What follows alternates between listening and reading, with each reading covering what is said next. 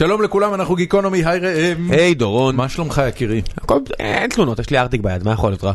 אין שום תלונות. שתי דקות לפני שנתחיל, אני רוצה לספר לכם שהסטארט-אפ שלי, Stream Elements, מחפש מפתחים.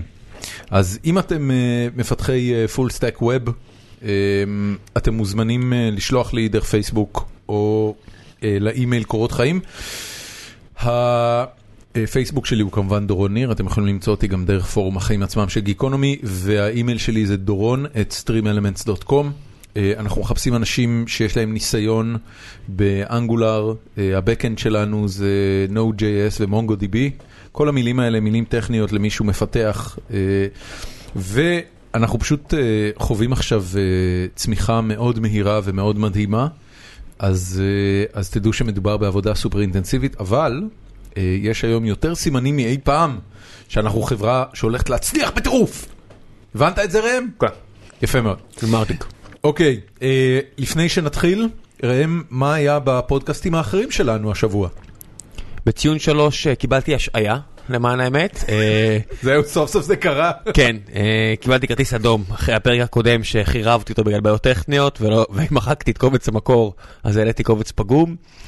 אז קיבלתי השעיה, המיקרופון שלי היה כבוי, ויוני דיבר עם גיל שלי רק על מכבי בתל אביב, ובזאת שאני ישבתי ובאיתי בהם. אני חושב שזה עונש הולם, צריך להגיד את האמת. עונש הולם. הייתי עושה לך אותו דבר. כן, זה עונש הולם, ובכל יום נתון אירחנו את ערן סורוקה, ודיברנו על סדרת גמר ה-אן בי איי, שאולי נגמרה היום לפנות בוקר, כשאתם שומעים את הפרק הזה. כן, אתה עוד לא יודע, כי אתה לא רואה את המשחקים בזמן אמת. מה אתה חושב? שהיא נגמרה. שבזמן שהם שומעים את זה, היא נגמרה ארבע אחת. יאללה. כן. זה דבר גדול? לא. תגיד, אתה חושב שיש סיכוי ששחקני אן בי איי נותנים למשחק, כאילו מפסידים את המשחק רק כדי שיהיה עוד משחק, שזה יגיע למשחק השביעי? לא. הטענה כזאת שאולי הליגה רוצה שזה יקרה. יש אינטרס ברור למה זה יקרה. למי? לכולם? לא, לשחקנים לא. הקהל רוצה, השחקנים קבלים עוד כסף. לא, לא, לא, עזוב אותי. תסביר. הקבוצה... אם הקבוצה הייתה מנצחת המשחק הקודם, הנגמר שש עשרה אפס, תוצאה היסטורית, אף קבוצה לא עשתה את זה בחיים. השחקנים נכנסים להיסטוריה, העודים הם מקבלים סיום מושלם לזה. עזוב שטויות, זה לא, להפסיד זה אף פעם לא כיף. הבנתי. לא ככה גם, הם חטפו בראש. כן. טוב, חברים, יש לנו פרק מאוד מיוחד היום. הפרק הוא עם יהושע שוחט גורטלר, שהוא בחור בן שלושים ושש, הוא דתי לשעבר, הוא הוריד את הכיפה רק לפני שנה למעשה, הוא הומוסקסואל שחי מחוץ לארון כבר למעלה מ-חמש עשרה שנה, הוא בזוגיות כבר למעלה מ-חמש עשרה שנה, ויש לו שני ילדים קטנים, תאומים, בן ובת, מפונדקאות, ובנוסף לכל אלה הוא גם שותף באחד ממשרדי עריכת הדין המצליחים והגדולים במדינת ישראל. את הפרק הזה אנחנו רוצים להקדיש, אנחנו לא עושים את זה הרבה, אבל אנחנו רוצים להקדיש, לא ניכנס יותר מדי לפרטים, אבל בן אדם שקרוב לשנינו, גם אליי וגם אל ראם, עבר איזו טרגדיה משפחתית בשבוע האחרון, והטרגדיה המשפחתית הזאת קשורה במידה מסוימת לחוסר סובלנות, וכיוון שהפרק הוא עם בן אדם כל כך מיוחד, שהחיים שלו באמת מגלמים את כל מה שהיינו רוצים שיהיה יפה ונכון וטוב במדינה שלנו, אז אנחנו נקדיש את הפרק הזה לאותם חברים שלנו, ונאחל לכולנו לחיות במדינה סובלנית יותר ונאורה יותר ופחות אלימה ופחות חלשים ופתוחה יותר, ונשאיר את זה בזה. קבלו את פרק מאה עשרים וחמש עם יהושע שוחט גורטלר.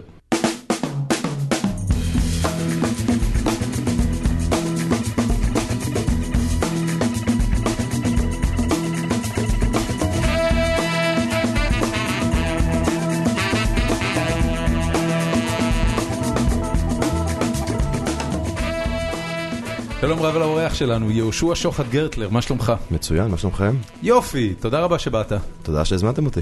אמרתי לראם, וגם לך האמת, כשנכנסת שהופתעתי מגילך הצעיר.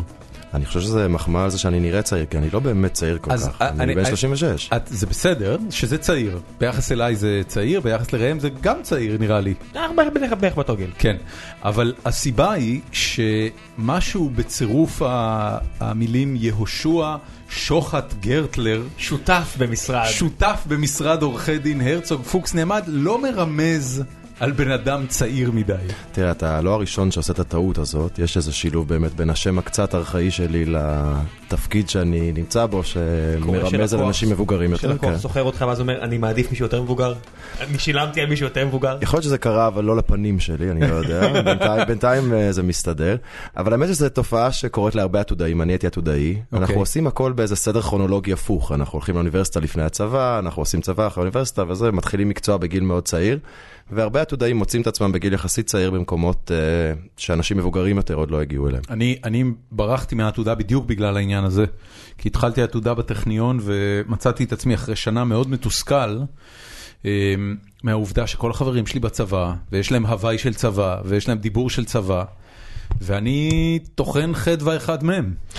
זו חוויה שאני חושב שהיא אופיינית להרבה עתודאים, גם אני חוויתי את זה. השנה הראשונה היא קשה, כי כל החברים שלך נמצאים ברעל גדול בצבא, אתה סטודנט, כל הסטודנטים לא יודעים מי זה הבחור הצעיר הזה שהגיע עכשיו מהתיכון ולא מבין כלום מכלום. שדווקא בטכניון זה קל יותר, כי העתודאים הם קבוצה גדולה בטכניון, יש לך בכל מחזור עשרות, אם לא מאות של עתודאים. אבל כן, זה לא כזה כיף. אבל אחרי שנה, כשהחוויה הופכת להיות חוויה משותפת יותר, כשאתה כבר בוגר שנה אחת, אתה מדבר שפה קצת יותר משותפת עם סטודנטים, אמנם הקשר עם החברים החיילים אולי טיפה נחלש, אבל... איפה למדת? באוניברסיטה העברית. וכשסיימת, מה עשית בצבא? אני הייתי קצין בפרקליטות הצבאית, התחייבתי לשש שנים, שירתי בסוף שמונה, ועשיתי שלושה תפקידים מאוד מאוד מעניינים. התחלתי שנה אחת, הייתי תובע צבאי ביהודה ושומרון, בבית המשפט הצבאי ביהודה, ששם מתי לדין מחבלים. זה היה בדיוק בתקופה אחרי מבצע חומת מגן, תקופה עמוסה במעצרים, תיקים מאוד מעניינים, תיקים של הלינץ', תיקים של הפיגועים הגדולים שהיו באותה תקופה. אתגר די משמעותי. זה, ל... זה נחמד, כי אני מכיר את השופטת ששפטה את, ה... את המחבלים שעשו את הלינץ'. ואני מכיר את החבר'ה שהביאו חלק מהם. באמת? מדודבן, כן. הם אפילו הכינו קאץ' פרייז. סיפרתי לך את זה פעם? לא. אני בטח סיפרתי את זה מתישהו, כתבתי על זה. חירה, שלא תלך לכלא. לא, לא, לא. זה היה, אם אני זוכר נכון, זה היה מפקץ מדובדבן, ששמעתי את זה דרכו, שהוא אמר לי שכשהוא הוציא אותם מהמיטה בלילה, הוא דאג שאף אחד להביא להם אפילו, אתה יודע, לא כפה, לא כלום, שיקחו אותם מזה, הוא אמר, יהודי לא נוקם, אבל גם לא שוכח. למד את זה בערב. הוא אמר את זה, אה, הבנתי, הוא הכין את המשפט. הוא הכין את הקאץ' פרייז סטייל ברוס וויליס באמת לחיות. יהודי לא נוקם, אבל גם לא שוכח. זה כמו המשפטים שהיו כותבים על פגזים פעם. רק, אתה יודע, בסטייל באמת לחיות כזה. זה לא רע, זה משפט טוב. כן. זה לגמרי מורק. זה נחרק, אולי, אתה יודע, אולי כבר הסיפורים התערבבו, אבל זה מה שאני זוכר. שמישהו סיפר לי את זה, או שהוא סיפר לי את זה, לא זוכר כבר. אז... אתה בן כמה היית כשמעת לדין את החבר'ה האלה? הייתי אז בן עשרים ושתיים. ילד בן עשרים ושתיים, בוגר לימודי משפטים. עוד לא הייתי עורך דין אז, זו הייתה שנת ההתמחות שלי, ובתור מתמחה הייתי תובע צבאי בשטחים, זה אחד התופעות ההזויות של הצבא, לוקחים קציני משפטים צעירים מאוד וזורקים אותם לתפקידים עם הרבה אחריות. הייתי מוקף באנשים צעירים טיפה פחות ממני, שלימדו אותי את רזי המקצוע. זו הייתה חוויה, אני... זה הרבה אחריות לאדם מאוד צעיר, וזה האמת אפיין גם את התפקידים הבאים שעשיתי, וזה... איך נראה משפט צבאי למחבל? כאילו מה, יש הגנה, יש... באופן מפתיע, משפטים צבאיים הם מאוד דומים למשפטים אזרחיים. אמנם המשפט הצבאי בשטחים הוא שונה מהדין בישראל בכמה נקודות, הוא שייך למערכת דינים אחרת, אבל מבחינה פרוצדורלית, דיני הראיות, דיני סדר הדין, הם זהים לאלה שיש בישראל כמעט בכל הנקודות. אז אמנם כולם לובשים מדים, יש מתורגמן, בית המשפט נמצא בשטחים ולא בישראל, אבל בכל ההיבטים האחרים המשפט נראה ממש כמו שהיית מצפה לראות משפט בבית משפט ישראלי. איך, איך החוויה של להיות תובע במשפט של מחבל משפיעה על תפיסת העולם הפוליטית שלך? אני אקח ניחוש ויגיד שהגעת מהצד השמאלני של המפה. אתה לא טועה, ונשארתי בצד השמאלני של המפה. תראה, זאת חוויה מורכבת. אני, אתה נחשף לסיפורים מאוד מאוד קשים, לאנשים שעשו דברים נוראים ואיומים. כן. ומצד שני, אתה גם נחשף, אני חושב, למורכבות של הסיטואציה הישראלית בשטחים, דרך הסיפורים האלה, ולמורכבות של הכיבוש. תן לי דוגמה.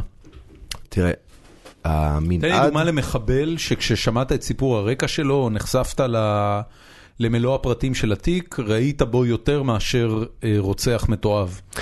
עם הרוצחים המתועבים זה קצת קשה, כי האנשים שמגיעים לעשות פיגועים שבהם נהרגים אנשים, פיגועי התאבדות או פיגועי ירי, זריקת בקבוקי תעברה, שם קצת יותר קשה, אני חושב, להרגיש אמפתיה.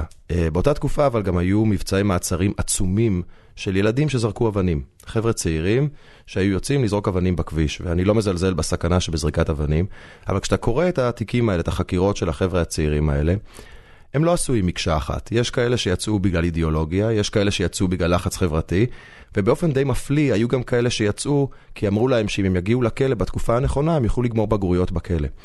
אז אתה אומר, זאת סיטואציה שיש בה הרבה מאוד גוונים. לא כל המחבלים במרכאות עשו עם מקשה אחת. זה אמיתי הדבר הזה? אני קראתי עדויות כאלה. ש, שמישהו שזרק אבנים ובגלל זה הגיע לש, לבית משפט צבאי, מתוודה ואומר שהמליצו לו לזרוק אבנים דווקא בתקופה הזאת כדי לגמור בגרויות. הוא לא אומר את זה בבית המשפט, אבל הוא אומר את זה בחקירה שלו במשטרה. כששואלים אותו למה יצאת לזרוק אבנים, הוא אומר, החבר'ה אמרו לי שאם אני אצא בתקופה הזאת ויעצרו אותי ואני אשב שישה חודשים בבית ה... כאלה הצבאי, אז אני אוכל לגמור בגרויות. זאת אומרת, הוא בכלל חרשן. זאת אומרת, זה מישהו שרצה להצטיין.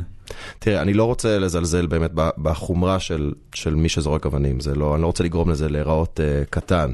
Uh, זה דבר מאוד מסוכן. אם אתה שם אותו חצי שנה בכלא, אז זה לא קטן. אז זה לא קטן, נכון. אבל ה, ה, החוויה של בית המשפט הצבאי היא ש... העצורים, הנאשמים, נכנסים אחד אחרי השני לדיונים, ובאותו יום אתה יכול לשמוע את התיק של המחבלת ששילחה את המחבלים לפיגוע בסבארו, ובאותו יום את התיק של הילד בן ה-חמש עשרה שזרק אבנים ליד איזה כביש בגלל לחץ חברתי. אז המורכבות של החיים, אני חושב, באה לידי ביטוי בתיקים האלה. עד כמה יש קודים מוסכמים בין... אתה יודע, הרי בסופו של דבר גם התובע וגם השופטים הם חיילים. זאת אומרת, זה קצת הצגה. בסופו של דבר. ואז אתה, אני, אני חושב שאני מנסה לשאול, האם יש קודים מוסכמים בין התביעה לבין, לבין בית המשפט, לבין השופטים? קריצה, קריצה. כן, קריצה, קריצה, שבמסגרתם אתה אומרת, שמה, יש לנו פה תיק, זה תיק מקטגוריה שאנחנו כבר מכירים, ילד בן חמש עשרה, בסך הכל בן טובים, רצה לסיים בגרויות או כל קשקוש אחר, אבל, אבל ילד טוב, זאת אומרת, מישהו שנגרר, והוא בצד השני מהנהן בראשו ומבין על מה מדובר וסוגר את זה בכמה שהוא צריך לסגור תיקים כאלה, ובסך הכל הפרוצדורה היא כמעט מכנית. אני לא חושב שהיא מכנית, בסופו של דבר כל תיק עומד בפני עצמו, אבל מה שכן מאפיין את בתי המשפט הצבאיים זה שהשחקנים שם משחקנים חוזרים. יש קבוצה מסוימת של סנגורים, רובם פלסטינים, חלקם הקטן ישראלים, שמייצגים נאשמים בבתי המשפט השונים, בגלל שזאת המומחיות שלהם. זאת אומרת, הסנגוריה היא כן מטעם... היא אזרחית. היא אזרחית. נכון. רק התביעה והשופטים הם צבאיים. נכון. מה זה צבאיים? זה לא, חבר'ה, זה לא המילואים של שופטים או מילואים של... לא, ממש לא. יש, יש שופטים צבאיים במילואים. זה יכול להיות מישהו שמגיע לחודש לתפור תיקים. אני, אני חושב שגם אם זה, זה צריך להיות שופט צבאי במילואים, זה לא יכול להיות שופט מהאזרחות שעושה הסבה. זה, זה טיפה יותר מורכב. מישהו שופט, מי שנבחר לכהונה של שופט בבית משפט אזרחי ישראלי יכול להתמנות להיות שופט צבאי בבת, בבתי הדין הצבאיים ובבתי המשפט הצבאיים. אבל מרבית השופטים, חלקם הארי... מה ההבדל בין בית דין לבין בית משפט? אז בתי הדין הצבאיים הם בתי הדין שיושבים פה בקריה ושופטים חיילים. הבנתי. בתי המשפט הצבאיים להבדיל הם בתי המשפט שנמצאים בשטחים מכוח הדין הבינלאומי ושופטים פלסטינים, אזרחים מקומיים. יש סט חוקים לכאלה וסט חוקים לכאלה, איך זה נקרא, מה המילה על הדברים האלה? כמעט. הפער משהו, הפער... תראו, למרות שאני שמאלני, אני חייב להגיד שה... לא, לא, זה בסדר, זה בסדר, ואני... זה סמי עכשיו. האופן שבו ישראל שופטת פלסטינים בשטחים, הוא האופן שמוכתב על ידי המשפט הבינלאומי. זה מה שאמנת ג'נבה דורשת, שבתי המשפט של הכוח הכובש, סליחה, שהכוח הכובש יקים בתי משפט צבאיים, יחיל משפט צבאי וישפוט לפיו אנשים שמבצעים עבירות בשטח הכבוש. אז ישראל עושה מה שהמשפט הבינלאומי דורש ממנה. שופטים והתביעה הצבאית מתייחסים לשטח כשטח כבוש? זאת אומרת, המינוח שבו משתמשים בבית המשפט הוא כבוש? הטרמינולוגיה הזאת לא בהכרח עולה, כי הטרמינולוגיה שמשתמשים בה בבתי המשפט הצבאיים היא של דחיקת הביטחון, שהיא בעצם המשפט שחל בשטחים, אבל כל היסוד המשפטי לעצם הפעילות המשפטית בשטחים ולכל חקיקה המשפטית בשטחים, הצבאית בשטחים, סליחה, היא העובדה שמדובר בשטח כבוש. אי אפשר להתחמק מה, מהעובדה הזאת. יש כאלה שמנסים. זה, זה, זה סבבה שאתה אומר את זה. אתה יודע, אני, אנחנו נמצאים עכשיו בתקופה מאוד מוזרה, שבה אה, חלקים שלמים מהדרג הפוליטי ומהקואליציה מנסים לשכנע את המדינה שמה שקורה בשטחים זה לא כיבוש. הטענה הזאת היא אולי טענה פוליטית פופולרית, אבל היא לא עולה בקנה אחד עם המצב המשפטי, ואם תסתכל על האופן שבו המדינה מייצגת את המצב המשפטי בפני בג"ץ, אולי בשנים הראשונות אחרי מלחמת ששת הימים ניסו לטעון טענות שהשטח הוא לא כבוש מכל מיני, בגלל כל מיני קונסטרוקציות משפטיות. אז מה זה הסיפור של אדמונד לוי שהוציא את הדוח המפורסם? לא דוח, חוות דעת. חוות דעת. שמה שקורה בשטחים איננו כיבוש? תראה, יש, יש קונסטרוקציה משפטית שמשפטנים מסוימים אה, חותמים עליה או, או הולכים לאורה, שאומרת שמכיוון שלא היה ריבון לגיטימי ביהודה ושומרון לפני מלחמת ששת הימים, המצב המשפטי הוא לא מצב של כיבוש. אני חושב שהתזה הזאת לא משקפת את תפיסת העולם של מרבית המשפטנים הבינלאומיים, לרבות מש... מרבית המשפטנים הבינלאומיים הישראלים, וגם לא את התפיסה הרשמית של מחלקת הבג"צים בפני בית המשפט.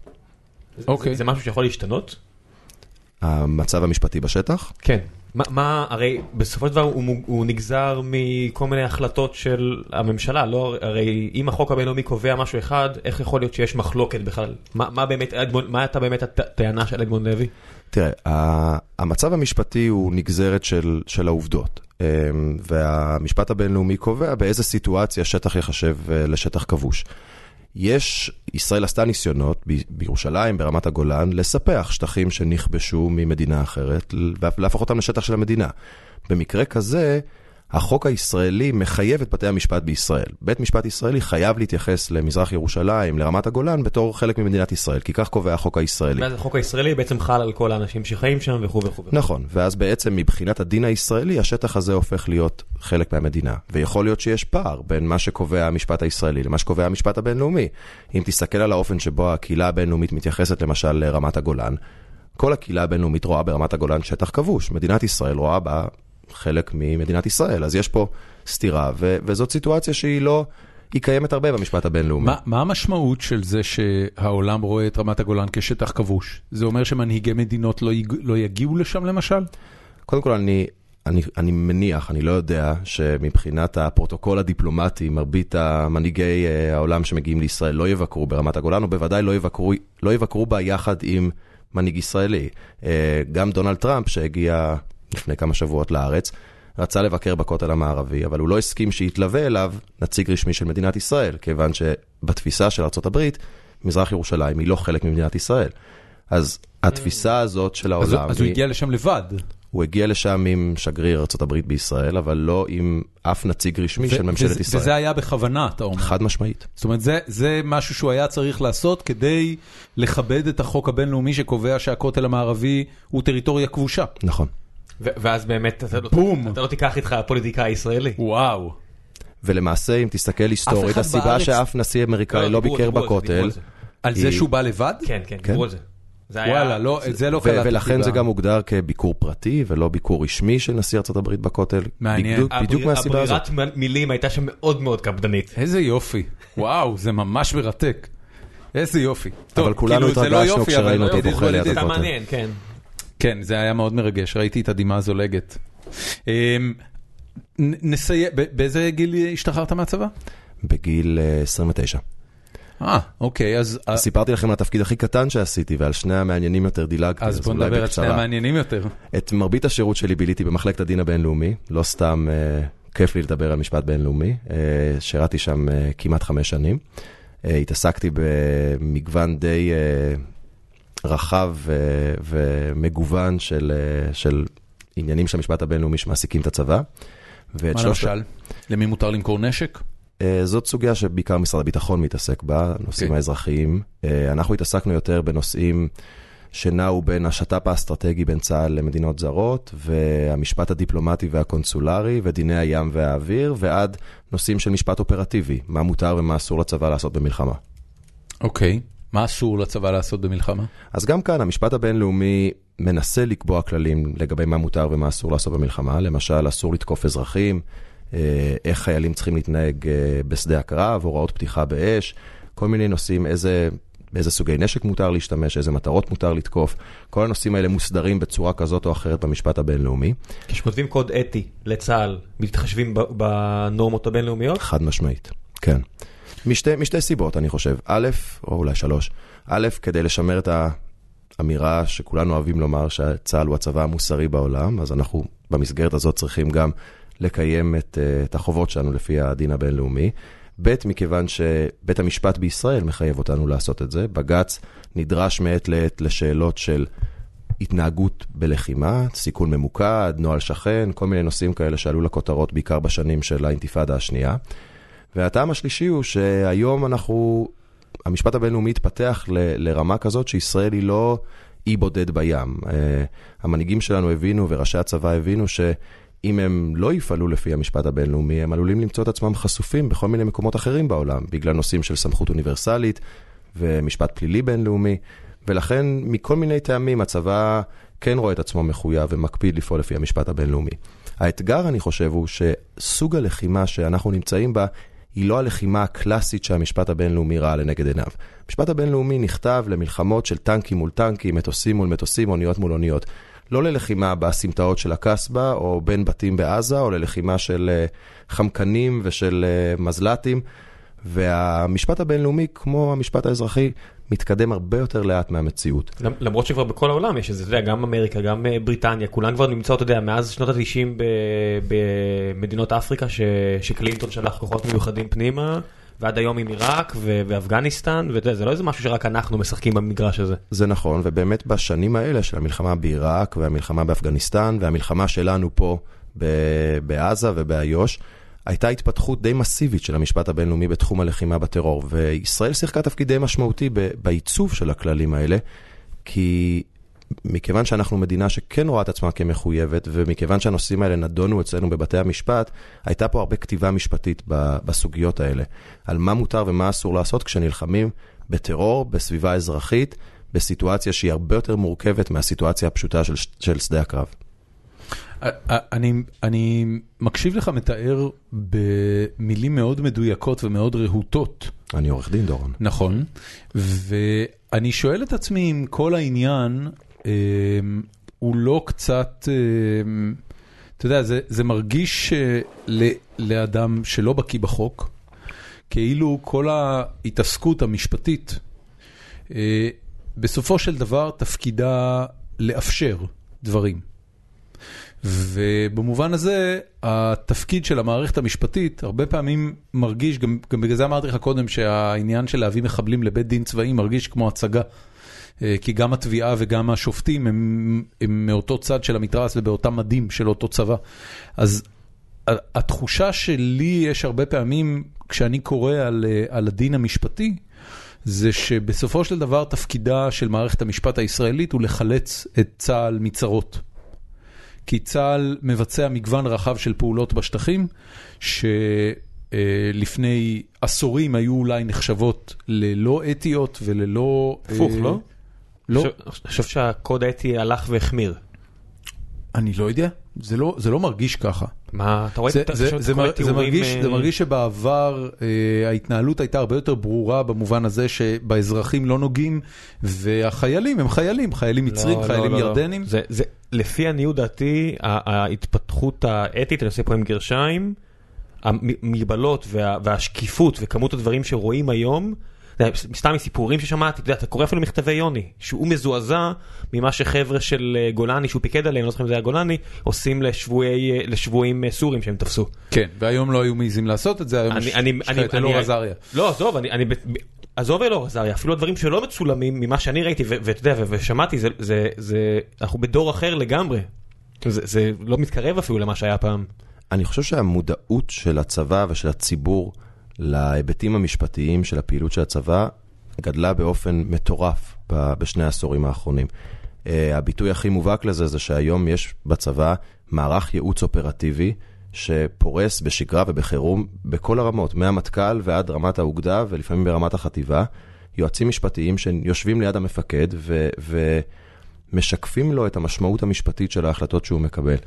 וזה משהו שלא היה בצבא לפני... מה, ממש בזמן אמת? כן, בזמן אמת. זאת אומרת, יושב עורך דין ביחד עם מפקד, החיילים יוצאים לפעולה, ולפני שהוא אומר משהו בקשר, תראו, תחסלו, ת, תיכנסו וזה, אומר לו עורך דין ליד, רק שתדע שהדבר הזה הוא, מה, פקודה בלתי חוקית או... אני לא בטוח שזה ממש ברמה הזאת של בשניות שלפני שהפקודה יורדת בקשר, אבל היום יועצים משפטיים יושבים בחמלים, יושבים בערכות מצב, יושבים בתדריכים, ונותנים את האינפוט שלהם יחד עם קצין המודיעין וקצין הלוגיסטיקה וקצין החימוש. גם השיקול המשפטי הוא שיקול שנשמע בחדרים האלה. וזה זה חלק מהתפקיד שעשית? זה אחד הדברים שאני עשיתי, כן.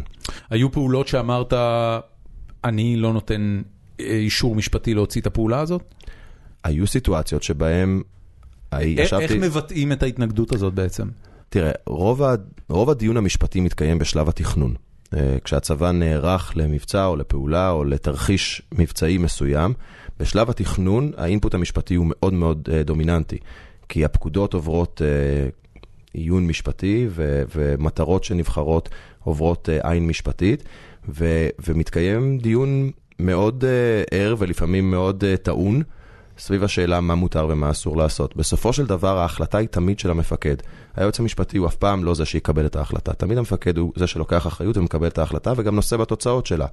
אבל בהרבה מאוד דרגים, גם בשלב התכנון וגם בשלב הביצוע, השיקול המשפטי בא לידי ביטוי. יש מפקדים שהתרגלו לזה או אוהבים את זה. יש מפקדים שעדיין מתוסכלים מזה או, או נרתעים מזה. אבל ההנחיה שיורדת, אני חושב, ממש מרמת הרמטכ"ל ומטה, היא שההיבט המשפטי הוא היבט שצריך לקחת אותו בחשבון כשמתכננים פעולה צבאית. אני, אני מנסה להבין מהם, מהם האזורים האפורים של, ה, של הפעולות שצה"ל מבצע, ואני תוהה ביני לבין עצמי, בגלל שאני לא מכיר יותר מדי את אופי הפעילות הצבאית בעומק הגזרה, נגיד זה ככה. האם, האם אנחנו מדברים על מקרים של לחסל מטרה כשהוא לבד מול כשהוא עם המשפחה שלו, או שאנחנו, זה, זה דוג... יש, יש מקרים, יש מקרים כאלה, ויש מקרים שאני חושב, זה, זה מקרה נקודתי, והוא, ת, הוא תן לי דוגמה למשהו ש, שהוא נמצא על סקאלה, ושמנקודה מסוימת אתה כבר אומר, לא צריך להוציא את הפעולה הזאת. הסיטואציות שאתה מתאר עם סיטואציות שקורות, אני חושב, באופן כמעט יומיומי, כשצה"ל נמצא בלחימה, בגלל שהמחבלים מבינים את הרגישות שלנו לפגיעה בחפים מפשע, בבני משפחה או בשכנים, ולכן הם מנצלים את הרגישות הזאת כדי למגן את עצמם. וצה"ל, אחד הדברים שצה"ל עשה, וזה פורסם במלא מקומות, זה בנה נוהל כדי להוציא אנשים מבתים, להודיע לאנשים שעומדת להיות מתקפה, כדי שתהיה להם ההזדמנות להתפנות. דוגמה יותר מורכבת, אני חושב, היא דוגמה שאני זוכר ממלחמת לבנון השנייה. בתחילת הלחימה, כשהיה ברור שתהיה לחימה אווירית וקרקעית באזורים מיושבים, הייתה התלבטות גדולה איך מוציאים את האוכלוסייה האזרחית מדרום לבנון, איך בעצם מנקים את שדה הלחימה מאזרחים, מתוך הבנה שהחיזבאללה ישתמש באזרחים כמגן אנושי. ופה אתה נקרא בין שני צדדים. צד אחד שאומר, אתה רוצה שיהיו כמה שפחות אזרחים כדי ש... אפשר יהיה להילחם יותר בחופשיות, וצד שני שאומר, המשפט הבינלאומי אוסר לגרש אזרחים מהבתים שלהם בזמן המלחמה, אז איך אתה מגשר על הפער הזה, ואם אתה מאפשר לאזרחים לצאת, אז אולי אתה מאפשר גם למחבלים לברוח על אותם צירים שבהם האזרחים יוצאים. הלבטים הם מאוד מאוד מורכבים. איך אתה באמת מגשר? אז אתה מנסה לבנות תוכנית כדי לעודד אנשים לעזוב את אזור הלחימה, כדי לשמור על עצמם, ולעשות אותה בצורה ש... תמזער את הפגיעה ביתרון הצבאי שיש לך באותה סיטואציה. זה, זה משחק של איזונים. בסופו של דבר, האופן שבו מקבלים החלטות אופרטיביות בלחימה ומשפטיות בלחימה, הוא איזון בין הצרכים של הצבא. עד כמה קצינים בכירים שונאים את כל המשפטיזציה הזו? יש כאלה שכלפי חוץ, אני חושב, נרתעים מזה או... או מתוסכלים אולי מה... ואז הם אומרים לעצמם בלב, תודה רבה, כי אז אני יכול לטוס לאנגליה יום אחד?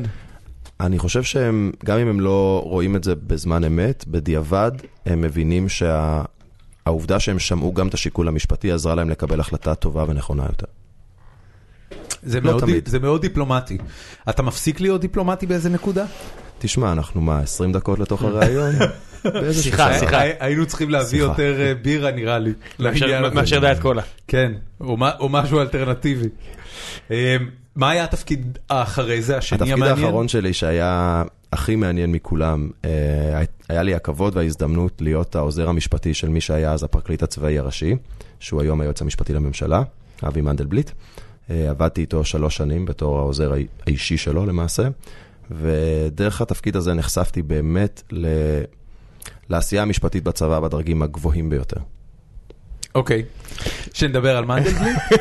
אם אתה כבר מעלה אותו, אני מניח שאתה מאוהדיו. בהחלט. בעקבות העבודה המשותפת איתו. נכון. וכשאתה רואה אותו עכשיו מתנהל בצורה קצת... חכה, בוא נספר, כי לא בטוח שכולם מכירים, מה שאתה מניח שכולם מכירים, תופתע מכמה ש... לא, אני אתן לך לשניכם האמת, כי העלית את זה. על מה אתה חושב שאני הולך לדבר? על ההפגנות מול ביתו, ובעצם על כל... תחשוב שהסיפור לא נהיר לכולם, אז בואו תספר קצת. אז אוקיי, אני אתאר מציאות כפי שהיא משתקפת אליי מהתקשורת, ואני לא יודע את האמת לגביה, אולי... חשוב לציין זאת, כי תקשורת נוטה להוות את המציאות בהרבה מובנים. סביב ראש הממשלה בנימין נתניהו מתנהלות מספר חקירות במקביל כבר תקופה די ארוכה, למעלה משנה אני חושב, הגיוני להגיד. מי יודע. בתחומים מסוימים, פרשת מתנות הבית ועוד כל מיני עניינים כאלה, החקירה מתנהלת כבר למעלה משנה. מספר פרשות, פרשה עם ידיעות אחרונות של אלפיים, הצוללות והמתנות. כן. התחושה הרווחת בציבור היא שבניגוד לחקירות אחרות, החקירה של ראש הממשלה מתנהלת באיטיות ובהיעדר נחישות לא אופייני, ושבאופן כללי התחושה היא שלא נעשה צדק. שבן אדם אחר היו מגיעים להחלטה לגבי האם כן או לא להקדיש כתב אישום הרבה יותר מהר. עכשיו יש את התפקיד של מנדלבליט שהוא בעצם, זה תפקיד מיוחד לישראל, לא? יש מדינות אחרות שבהן המודל הזה קיים, אבל למעשה... היועץ המשפטי הרבה פעמים אמור להגן על הממשלה בהרבה... אתה יודע, זה עניין של מחלוקת, בעצם מה היה הייעוד שלו ולמה התפקיד הזה הפך. רגע, אבל נתחיל, כי זה דווקא לדעתי משהו שרוב האנשים לא יודעים. במדינת ישראל היועץ המשפטי לממשלה הוא גם ראש התביעה הציבורית. זאת אומרת, הוא בו זמנית, מנדלבליט, נמצא כרגע בנקודה שבה במקרה הספציפי של ראש הממשלה ושל אישי ציבור, הוא גם זה שמייצג אותו, לכאורה, הוא נותן את ההגנה המשפטית לראש הממשלה, ומצד שני, הוא גם זה שצריך להחליט אם לתבוע אותו, וצריך גם להגיד שבמקרה של מנדלבליט, נתניהו מינה אותו. זאת אומרת, הוא מינוי אישי, וככל הנראה, משרת אמון של ראש הממשלה. ובתוך הפוזיציה המיוחדת הזאת, הזדמן למנדלבליט לנהל או לפקח על ניהול החקירות של ראש הממשלה, וזה נראה שהוא מאוד נחוש לא להחליט בנושא. זה בעצם החלטה. זה לא, מה זה לא להחליט? זה לא להגיש, זה החלטה. לא, אבל הוא לא החליט לא להגיש. אז בוא ניתן למשפטן. אני אתייחס אולי קודם לאמירה הכללית, ואז לנושא הספציפי, למרות שאני כמובן לא מכיר את הפרטים של מאחורי הקלעים של מה שקורה שם. התפקיד של היועץ המשפטי לממשלה הוא תפקיד מסובך ומורכב, בדיוק מהסיבה שתיארת. הוא מחזיק בשני כובעים בעת ובעונה אחת. מצד אחד הוא היועץ המשפטי של הממשלה, הוא אמור להיות, יש לו קשר של אמון עם הממשלה, עם ראש הממשלה, הוא לא, לא אמור להגן על הממשלה בהכרח, הוא אמור לייעץ לה, ואנשים שעובדים אצלו מייצגים את המדינה בבג"ץ, ומצד שני, כמו שאמרת, הוא ראש התביעה הכללית, הוא גם זה שאוכף את החוק. השילוב הזה, הדואליות הזאת היא לא מקרית. מי שהחליט לבנות מבנה כזה, ראה לנגד עיניו את הכוח שיש לתובע הכללי, שהוא גם היועץ המשפטי. את היכולת של היועץ להחזיק ביד אחת את כובע הייעוץ, אבל כדי שהנועץ ידע שאם הייעוץ לא יתקבל, או אם הממשלה תחליט לפעול שלא כדין, או אם מישהו משרי הממשלה יחליט לפעול שלא כדין, אותו יועץ יוכל גם לאכוף את הדין. וההחלטה הזאת היא לא מקרית. היא לא מקרית, אבל היא יוצרת תפקיד מאוד מאוד מורכב ליועץ המשפטי לממשלה. היא לא קצת בולשביקית? היא לא בלתי מקובלת. ההחלטה... באיזה מדינות היא מקובלת? אני לא יודע להגיד לך בדיוק, אבל המודל הזה הוא לא ייחודי לישראל. המודל הזה שבו ה-Attorney General הוא גם זה שמחליט על הגשת כתבי אישום, והוא גם... בארצות הברית ה-Attorney General, שהוא בעצם התובע הכללי, הוא גם שר המשפטים. זאת אומרת, הוא מחזיק בשני הכובעים האלה בעת ובעונה אחת. כך שהמודל הזה הוא לא ייחודי לישראל. שר המשפטים הוא ראש התביעה? כן. מעניין. ראש התביעה הפדרלית. אוקיי. אבל עכשיו אני אעזוב שנייה את הכללי, ואני רוצה להתייחס לעניין הפרטני. קודם כל, היועץ המשפטי לממשלה לא החליט לא להגיש כתב אישום נגד ראש הממשלה. נכון. הוא עוד לא קיבל החלטה. נכון. אני חושב שכולנו נסכים שההחלטה אם להעמיד לדין או לא להעמיד לדין ראש ממשלה מכהן היא אחת ההחלטות הקשות ביותר שתובע יכול לקבל. נכון. המשמעויות... הקשה, הקשה ביניהם. אני לא יכול לדמיין אפילו משהו יותר קשה מזה. המשמעות הלאומית של להעמיד לדין ראש ממשלה מכהן היא... חילופי שלטון. חילופי שלטון או בחירות היא דרמטית. ההשלכות שלה על, על, על המצב המדיני של ישראל, על המשק הישראלי, על, על המצב הפוליטי בישראל, על החברה בישראל, היא, היא, היא מרחיקת לכת. ו- ו- ובמקרה הספציפי הזה, זה גם סיום קריירה פוליטית של בבירור הפוליטיקאי הכי פופולרי במדינה. כן, של מי שנמצא בתפקיד הזה כבר 아, הרבה שנים. יש, יש חס... מי יותר פופולרי עם ביבי בארץ? הפוליטיקאי החי הכי פופולרי במדינה. אז ברור, מה אתה רוצה? זאת לא חוכמה. את הפופולרי... דוד המלך מנצח אותו, מסכים. את פרס לא נוכל להחזיר. אתה יודע לי, אני מדבר. רבין, פרס, סבבה. רבין, פרס, בגין. עזוב, גופות לא יכולות להיבחר. לא נוכל להחזיר אותם מבלפור. לדעתי, הוא אמנם לא מכהן, אבל הפוליטיקאי הפופולרי ביותר במדינה כרגע הוא בהפרש ניכר... פוליטיקאי ניתן לבחירה? כן, אתה יודע, אתה, תראה, אם תצמצם את הקטגוריה מספיק, בסוף יישאר רק ביבי. לא, חי וניתן לבחירה, זה לא כזה. שנשוי לבלונדינית, שלמד ארכיטקטורה בארצות הברית. חי וניתן לבחירה. שמע, אתה מבין מה אני אומר. זה מרגיש להרבה אנשים בארץ, ואני מכיר כאלה אנשים פרטיים, שההחלטה כזאת, גם בגלל שביבי דאג שזה יורגש ככה, ואנשיו, כמו קופ. אתה יודע, כמו הפלת השלטון. הם חוזרים על זה, לא סתם. הרי, הרי ברגע שאתה אומר מספיק פעמים... זה, זה מדהים שאתה אומר את זה, כשאנחנו אה, נמצאים בתקופה שבה ראש ממשלה ושלטון הוחלפו. הוחלפו. כן. זאת אומרת, ההחלטה הזאת כבר התקבלה פעם אחת בעבר. נכון. אנחנו יודעים איך לראות ההשלכות שלה. והם אומרים, הצלחנו לעשות דבר כזה לפני כן, אל תעשו לנו את זה. זה אתה יודע, אתה, אתה יכול להגיד... כן. תחשוב, הרי... הרי... זה שזה לא רציונלי ולא פרי? לא, לא, הנקודה, הנקודה היא לא פרי. הנקודה היא לא פרי. אני, אני חושב שהעניין הוא אה, שה... העובדה שזה קרה בעבר, ושבמקרה הספציפי הזה של נתניהו, אה, החשדות הם גדולים הרבה יותר, לפחות בחלק מהפרשות. בכמעט כול, כולן. ו, והדין לא ממוצה אה, באותה צורה. כמו שמוצע בסיבוב הקודם, מייצר תחושה מאוד חזקה שמה שקורה כרגע הוא ההפיכה.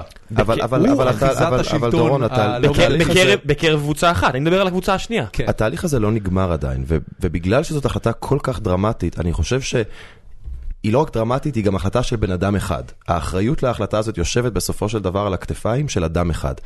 ואני חושב שאם אותו אדם מרגיש שהוא צריך... להיות הכי יסודי שאפשר, ולמצות את החקירה הזאת באופן הכי מלא ושלם שאפשר, לפני שהוא מקבל את ההחלטה שהיא דרמטית בכל אחד מהכיוונים שלה, להגיש או לא להגיש, כך או כך זאת החלטה שיש לה משמעויות מרחיקות לכת. אני מכיר את אבי מנדלבליט, ואני מעולם לא ראיתי אותו מקבל החלטה פזיזה.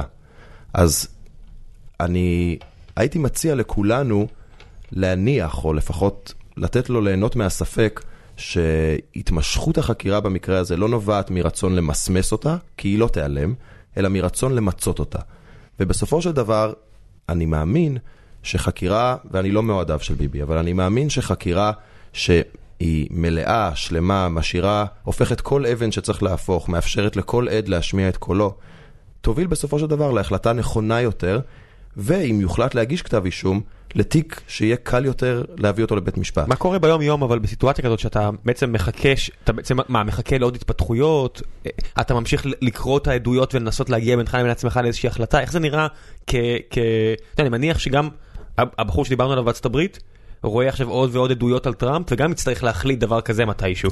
בארצות הברית זה טיפה שונה, כי בארצות הברית... אז לא יישאר בארץ, אני אשאיר אותך בפוקוס על השאלה. איך זה נראה? מה קורה ביום יום? בסופו של דבר, חקירות כאלה מתנהלות, הן מנוהלות על ידי המשטרה, על ידי היחידות המתאימות במשטרה, שפועלות בשיתוף פעולה או בצמידות עם פרקליטים פליליים, מומחים, שיודעים איך לנתח תיק חקירה ולהבין אם אפשר להביא אותו לבית משפט. הם חושבים גם במובן של האם הם יצליחו או לא לקבל הרשעה? בוודאי.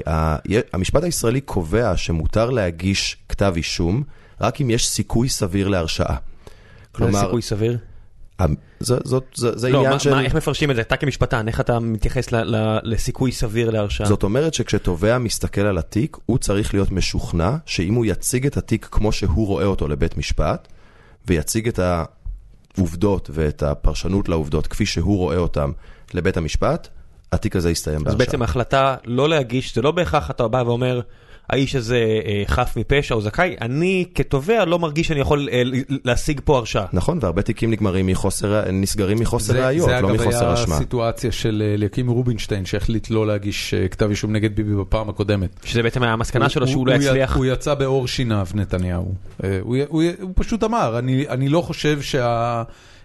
שההוכחות שאנחנו, שיש לנו מובילות לכדי הרשעה פלילית ש, שבמקרה שבו מדובר בראש ממשלה. וגם אימור לא... אישי עצום. בעצם, אתה, בעצם אם אתה זה שמחליט שכן אמורה להיות פרשה, בסוף השופט אומר תהית, זה גומר לך את הקריירה הפוליטית, אני מניח. לא רק את הקריירה הפוליטית, זה גם גומר לך אולי את הקריירה המשפטית. במקרה של אליקים רובינשטיין זה השתלם בענק. אה...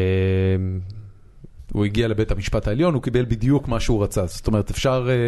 אתה יודע, אני... אני ואי אפשר זה... להאשים את האנשים שמינו אותו, זה... שהם מחובבי ביבי. זה, זה...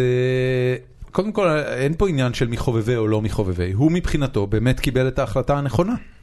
באמת קיבל את ההחלטה הנכונה. מבחינתו, אני מניח שכולם מקבלים את ההחלטה הנכונה. אתה יודע, כש, כשהרשיעו את, את קצב, אז אביגדור פלדמן, שהוא בן אדם שאני מאוד מעריך, אני במיוחד מעריך את הציניות שלו לגבי מערכת המשפט. התחיל לכתוב טור קבוע בארץ עכשיו. באמת? כל שבוע. יפה. אז ראיינו אותו לגבי זה, והוא אמר במין הנחת, הנחת, לא אכזבה, אבל מין, נו מה רציתם. הוא אמר שקצב קיווה לקבל בבית המשפט משפט צדק.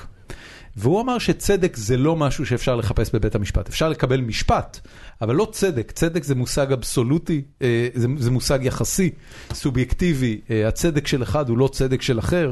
וכיוון שכך, כל מה שהוא יכל לקבל זה את הפרוצדורה הטכנית, שבמקרה שלו הוא העריך אותה לא נכון, והיא הובילה להרשעתו. אבל זה העניין. העניין הוא לא... אתה יודע, ההגעה לבית המשפט, הרבה פעמים אנשים חושבים שהיא מובילה לסוג... או לפחות זה הדימוי הרומנטי של בית המשפט, זה הדימוי שמנסים לתחזק לבית המשפט, כשבפועל מה שאתה מקבל זה... הליך משפטי? כן, אתה מקבל הליך, על זה אתה יכול לבנות, אתה תקבל הליך משפטי. תראו, אני, אני לא פליליסט ואני לא מומחה בדין פלילי, אבל אני גם מצד שאני לא רומנטיקן של המשפט. למשפט יש כללים, יש לו סדרי דין, יש פרוצדורה, כמו שאמרת. הפרוצדורה הזאת נועדה להבטיח שכל התיקים יישמעו באופן שווה. שכל מי שנכנס בדלתי בית המשפט ידע למה הוא יכול לצפות, לפחות מבחינה תהליכית, לאיזה ראיות, איזה ראיות יתקבלו ואיזה לא יתקבלו, איזה עדים יוכלו להישמע ואיזה לא יוכלו להישמע, אילו טענות ניתן לטעון ואילו לא ניתן לטעון. המערכת הזאת אמורה לייצר איזשהו שוויון בין מתדיינים שמגיעים לבתי משפט, שכשנשיא נכנס לבית משפט, ראש ממשלה או אחרון האזרחים מהרחוב, יתייחסו אליהם בדיוק באותו אופן. זה האידיאל. זה, זה, זאת השאיפה, זאת הסיבה שיש פרוצדורה משפטית, ושיש כללי ראיות, ושיש סדרי דין.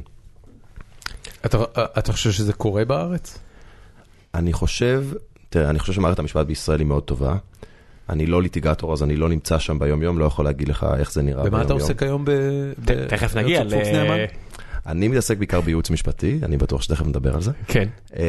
אני, אני חושב שהשופטים בישראל הם, הם מאוד מקצועיים, והם, ואני, אני משוכנע שהם מחויבים להגיע, לנסות להגיע לתוצאה הכי נכונה משפטית בכל סיטואציה. תשובה מאוד דיפלומטית. מלבד איזה רות דוד. אני בטוח שבסוף תצליח, אני בטוח שבסוף תצליח להוציא ממני משהו לא דיפלומטי. כן, בואו, שחרר, הכל בסדר. תכף מדברים על פורקס, יאללה. אני נורא מקווה שבבית אתה לא מדבר ככה. חס וחלילה. אני רוצה ביצה מקושקשת. לא, גרוע מכך. אני אראה לך. סבור אני שקשקוש הביצה, אתה בעצם מתכוון לביצה מעורבלת. הרי לא מדובר בקשקוש. אדם, זה לא ארוחת ערב. כל אחד בזוגיות, אתה יודע, ריבים בסוף מגיעים לרציונל, יש צד אחד שהוא רציונלי, יש צד אחד שלא. אני אגיד לכם, כשליאור ואני רבים, ליאור זה בן הזוג שלי, כשליאור ואני רבים, אני יודע שחציתי את הקו, כשהוא אומר לי, תפסיק לדבר עליי כמו עורך דין. בום! אז אני יודע, אז אני יודע שהלכתי רחוק מדי. הלכת רחוק. אין פה שופט. תקשיב, זה נראה לי נורא מתסכל. אתה יודע, אתה מן הסתם בהיותך עורך דין ומקצועי והרבה שנים, אתה כנראה דיבייטר מצוין. הדבר הזה יכול... אז אני אשוויץ ואגיד שבצעירותי, כשהייתי סטודנט, זכיתי באליפות העולם. בבקשה. סקוויר, אתה מבין? זה רק סנאי למגרש. הכל. רגע, ומה בן זוגך עושה? בן זוגי עובד בבית התפוצות.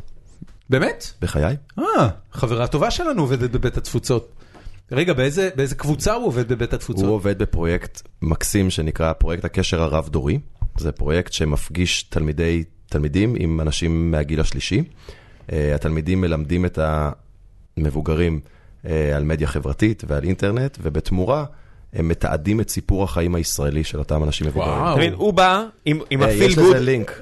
אני אשים את הלינק. הוא בא עם הפיל גוד הזה, והחבר פה שוטח בו טיעון א', ב', ג', ד', ד', ו'. הילדים מסתכלים, הם אומרים, אנחנו חייבים לשפוט לטובתו, מה אני אגיד לך? הראיות שהוצגו לפנינו. למרבה המזל הם עוד לא לוקחים צדדים. יש לכם ילדים? יש לנו תאומים בני שנתיים וחצי, נועה ויובל. יפה. מאומצים? לא, הם נולדו לפונדקאות. פונדקאות? יש גם שאלות על זה מחכות מהמאזינים. תכף נגיע לזה. איפה הם נולדו? עכשיו אני פחות דיפלומטי, על זה אני יכול לדבר חופשי. מגניב. נועה ויובל נולדו בארצות הברית, בפונדקאות בארצות הברית. בארצות הברית? בארצות הברית. אני שנייה הדליק מזגן. רגע, זה היה אחרי כל... הם בנות שנתיים וחצי אמרת? זאת אומרת, זה אחרי כל הבלגן שהיה בנפאל והודו. אז כשאנחנו התחלנו את התהליך לפני כמה שנים, עוד הייתה אפשרות לעשות פונדקאות בהודו, היא נסגרה כמה חודשים אחרי שאנחנו התחלנו. ואז היו עוד שתי אפשרויות אחרות, נפאל וטיילנד. התחושה שלנו הייתה שיש שם ספקות או מורכבויות שלא רצינו להיכנס אליהם. זה אחד הנושאים הכי... יצא לך לשמוע את הפרק של... אני חושב שזה אפריקונומיקס או פלנט מאני, אחד מהפודקאסט, אני נמצא אותו, על פונדקאות, והם הביאו זוג ישראלים. אוקיי. שסיפרו על החוויה שלהם. הייתה עם המבטא הישראלי הכבד הזה, ו... תשמע, זה סיפור כל כך קשה, כי ה... אני הגעתי אליו מכיוון של... לי זה מרגיש קצת ניצול, והרגיש לי קצת לא בסדר בבטן, ואז שמעתי את הפרק, אמרתי, אוף, הסוגיה הזאת סבוכה מאוד. אתה הורס את המיקרופון. לא הורס. אני לא בטוח שאני אעשה את זה, אז אני שמח שהוא יעשה את זה. הסוגיה כל כך סבוכה, כי הם מספרים שם א' על העובדה שזה הכל מבחירה באמת, מאלה שהם באמת דיברו איתם, הם העלו את האם הפונדקאית לשידור, ודיברו איתה גם, והיא אמרה כמה זה שינה לה את החיים. אז אני אומר, אוקיי, על מה אני כל כך מתעצבן? עם המעמד הפריבילגי הלבנוון שלי בתל-אביב, שאני יושב והכל טוב לי, הכל דבש, ואני אומר, יש שם מישהי שעושה, היא קנתה בית בזכות זה. כן. וזה סופר מתסכל, כי אין לי שחור ולבן פה, אתה מבין? זה ממש בעיה מבחינתי, אין לי דעה. אני לא יודע לדבר על כל המקרים, ואני בטוח שיש מקרים, או היו מקרים בעיקר במדינות עולם שלישי, שבהם לא הכל היה כל כך שמח והרמוני. החוויה שלנו הייתה חוויה מדהימה. הייתה לנו פונדקאית מאוד מיוחדת, מאורגון בארצות הברית, אישה שסיפרה לנו ש... בדקתם סמים לדבר הזה? היפית? בדקנו מה? סמים זה היה לפני שחוקקו את החוק. רגע, היא באה מהמקום ההיפי או מהמקום הצעיר וצריך כסף? לא זה ולא זה האמת. היא סיפרה לנו, אני לא יודע אם זה אמיתי או לא, אבל זה הסיפור שהיא סיפרה, שבצעירותה, לאימא שלה הייתה חברה שהייתה פונדקאית, והיה בזה משהו שהקסים אותה, והיא ככה חשבה in the back of her head, שיום אחד אולי גם היא תעשה את זה. יש לה שלושה ילדים משלה. רצתה להרות עוד פעם, אבל לא רצתה עוד ילד. ומצד שני גם רצתה את הכסף, וכמו שאמרת הרי, האמת זה ממש הדוגמה שלנו, היא קנתה בית למשפחה שלה עם הכסף. אתה מבין שאתה מתאר את הסיפור של זונה שהשתמשה בכסף, חשפנית שהלכה ללמוד בקולג', אתה מבין את הסיפור? קשה לי, קשה לי שאתה מציג את זה ככה. לא, לא, אני צוחק, אני צוחק, כי זה באמת את הסיפור שהוא לגמרי, אין מחלוקת פה, זה סוגיה שעל המקרה שלכם, זה הכל טוב, מה רע בזה? אבל יש לי שאלה מאוד חשובה. אני חייב להגיד עוד משהו, אבל כי זה אפרופו העניין של הניצול לא ניצול. אחד הדברים שמאוד מצאו חן בעינינו בפונדקאות בארצות הברית, זה שהבחירה היא בחירה הדדית. הזוג צריך לבחור, ההורים מיועדים צריכים לבחור את הפונדקאית, אבל גם הפונדקאות, הפונדקאית צריכה לבחור את ההורים המיועדים. אנחנו ראיינו אותה, והיא ראיינה אותנו. היא עזרה לבחור מבין שניכם? למעשה הילדים הם של שנינו. אחד מהם הוא שלי, ואחד מהם הוא של ליאור. מה? כן, בחיים. אני מנסה לגזכם בשיעורי ביולוגיה. מה אמרת עכשיו? אז אני אסביר. הם עשו ביצית מופרית אחת כזו, ביצית מופרית אחת כזו. מה זה גטקה הדבר הזה? אחי, זה גטקה, אתה חי בגטקה. דאגתם שהם לא היו קרחים, מה עוד היה שם? לא, זה לא מגיע לרמה הזאת, אבל אחת האפשרויות שגם מצאו חן בינינו בארצות הברית, זה שבארצות הברית הדין מאפשר לעשות פונדקאות מעורבת. למעשה... נוטלים את הביציות או שואבים את הביציות מהתורמת, מפרים חצי מהביציות מזרע של אבא אחד, חצי מהזרע של האבא השני, ואם רוצים תאומים, לוקחים בעצם עובר אחד ועובר אחד מכל... היא ידעה שזה תאומים? כן, כן, אנחנו בחרנו מישהו שרצתה... לא השתתם אותה. לא, לא, לא. סופרייז. We have to! אנחנו מאוד רצינו תאומים, זה משהו שהתאים לה. ולמעשה הילדים הם חצי אחים ביולוגית, תאומים... אותה אימא ושני אבות שונים. אותו הריון, אותה תורמת ביצית, ושני אבות ביולוגיים שונים. אתם יודעים מי מי מי? לצערי אין לנו ברירה. המצב המשפטי בישראל הוא כזה שעל מנת שלילדים תהיה אזרחות ישראלית, היינו צריכים להוכיח למשרד הפנים שהם הילדים שלנו. בדיקה גנטית, בוודאי. ולכן היינו חייבים לעשות בדיקת אבהות. זאת אגב דוגמה אפרופו, אני מניח שנגיע גם לזה, אבל דוגמה קטנה לאיך המדינה מפלה זוגות חד מיניים. רגע, מה הפליה פה בעצם? תסביר לי כמדומתם. כי אם זוג הטרוסקסואלי שמתגורר באורגון היה יולד ילד, והיה ניגש לקונסוליה הישראלית עם תעודת לידה אמריקאית, ואומר, זאת ביתי, היא נולדה בארצות הברית, אנא רשמו אותה במרשם האוכלוסין של מדינת ישראל, הפקיד הקונסולרי היה עושה בדיוק את זה. ואם זה זוג... אבל כשניגשים שני אבות לקונסוליה, עם אותה תעודת לידה שכתובים בה השמות של שניהם, משרד הפנים אומר, רגע, תוכיחו לי קודם שזה הילד שלכם. רגע, רגע, ואם זה פונדקאות, אם נגד אני וזוגתי לא יכולים לעבוד... אבל העניין הוא כזה ראם, אף אחד לא יודע שזה פונדקאות. תעודת הלידה לא כתוב בה שזה פונדקאות. כתובים בה שמות של שני אנשים. אז אם זוג הטרוסקסואלי היה עושה ילד מפונדקאות, אף אחד לא היה יודע את זה. רגע, אני רק רוצה להבין, אבל איך מישהו יודע שאתם הומואים? כי בתעודת הלידה של הילדים שלנו רשומים שני גברים. הבנתי. אז אין שם רחם בתעודת הלידה. האם לא נרשמת אפילו בתעודת הלידה. נכון, אז החוק בעצם... וברגע שהקונסול רואה שיש שני אבות... אז הוא דורש שיוכיחו קשר גנטי לילד, נכון. כי הוא בוודאות לא יצא לא מהבטן שלך ולא מהבטן של בן זוגך. נכון. למרות שהייתה לי קצת בטן של אחרי הריון. בסדר, אתה יודע, אני... לדורון עדיין יש. לא, זה תופעה מאוד מוכרת. יש לי גיס יקר, אח של אשתי, שעכשיו אשתו בהיריון, והוא מגדל קרס. בפעם הראשונה בחייו, צומח לו. שוכחים שזה לא יורד אחרי הריון. כן, לא, אבל זה תופעה שאני לא זכרתי על עצמי. זאת אומרת, כשאשתי הייתה בהיריון עם הילדים, אני לא זוכר שאני עליתי במשקל, אבל במקרה שלו, עכשיו ברגע שראיתי את זה אצלו, אז שאלתי חברים, ומכולם שמעתי את אותה תשובה, שזה קרה גם להם. זאת אומרת, כשהאישה בהיריון, הם מצמיחים בטן. תראה, כי ברגע שבבית מתחילים לאכול יותר, אז כולם אוכלים יותר. אתה חושב שזה קשור לזה? נראה לי. בחרתם שם-שם? לא, בחרנו את השמות ביחד. את השם נועה בחרנו הרבה זמן לפני, לפני הלידה. השם יובל דווקא היה אצלנו ברשימה של שמות לבנות, וכשיובל נולד, החלטנו שהוא... שהשם הזה מתאים לו יותר. הם אזרחים אמריקאים? הם אזרחים אמריקאים. מלידה. סידרתם אותם כאילו בכל ה... תקשיב, זה הילדים הכי פריבילגיים ביקום. כאילו במונחים פרוגרסיביים, זה הילדים הכי... תשמע, כדאי מאוד שהם יהיו... הם יכולים לרוץ לרשות ארצות הברית או לרשות מדינת ישראל. כדאי מאוד שהם יהיו פריבילגיים, כי התהליך הזה למרבה הצער עולה משהו כמו שש מאות אלף שקל. אז זאת גם פריבילגיה, וזה אגב אחד הדברים הכי עצובים היום בהורות גאה. אני חייב להגיד, אני יודע איך המשכורות בבית התפוצות, וזה לא ממנו. רגע, תסביר לי שנייה, שוב, שש מאות אלף שקל, איך זה, אם אתה רוצה לדבר על זה, איך זה מתחלק, למה זה מגיע ל-שש מאות אלף שקל? זה מגיע ל-שש מאות אלף שקל מהסיבה הפשוטה שבניגוד לפונדקאות בארץ, שרובה מכוסה על ידי הביטוח הלאומי, על ידי קופות החולים, פונדקאות בארצות הברית היא תהליך פרטי. אתה משלם על הכל מהכיס שלך, על הסוכנות שמאתרת את תורמת הביצית, ועל תרומת הביצית, ועל ההפריה החוץ גופית, ולפונדקאית, ולביטוח, ולעורכי הדין, ולהשפוז בבית החולים, על הכל. זוגות הטרוסקסואלים שרוצים פונדקאות בארצות הברית, אם הם רוצים, זה לא שיש סיבה. אז הם גם צריכים לעשות בעלויות בעצמם? כן. זה פשוט עניין של הפונדקאות. זה פשוט העובדה שהפונדקאות לא זמינה בישראל לזוגות חד מיניים או לאנשים רווקים. ההבדל שכן ישנו בין זוגות סטרייטים לזוגות גיי זה שלזוגות סטרייטים יש אפשרויות נוספות בעולם היום שבהן אפשר לעשות פונדקאות, ששם זה זול יותר. איפה? גיאורגיה למשל, זאת מדינה מאוד פופולרית. אין אזרחות אמריקאית. נכון. ויש חיבה ללחם מהרגע שהוא יוצא, זה לא... כן, אז לפחות קיבלנו דרכונים אמריקאים. איפה אתה ובן זוגך הכרתם? אנחנו הכרנו כשהיינו סטודנטים באוניברסיטה העברית. אתה עתודאי? אני עתודאי, הייתי אז בן עשרים. הוא היה סטודנט מן המניין. עשרים וארבע. אוקיי. אה, בסדר. כולה ארבע שנים, חשבתי אתה הולך להגיד לי פה ארבעים ושתיים. לא, לא, לא. ועדיין כולם חושבים שהוא יותר צעיר ממני. אז, אבל רגע, הוא גם למד, הוא לא למד משפטים. לא, לא, הוא למד מדע המדינה ויחסים בינלאומיים. הבנתי. פגשתי אותו שבוע אחרי שהחבר הראשון הקודם שלי זרק אותי. כן, טוב, הייתי שבור לב ובשל לאהבה.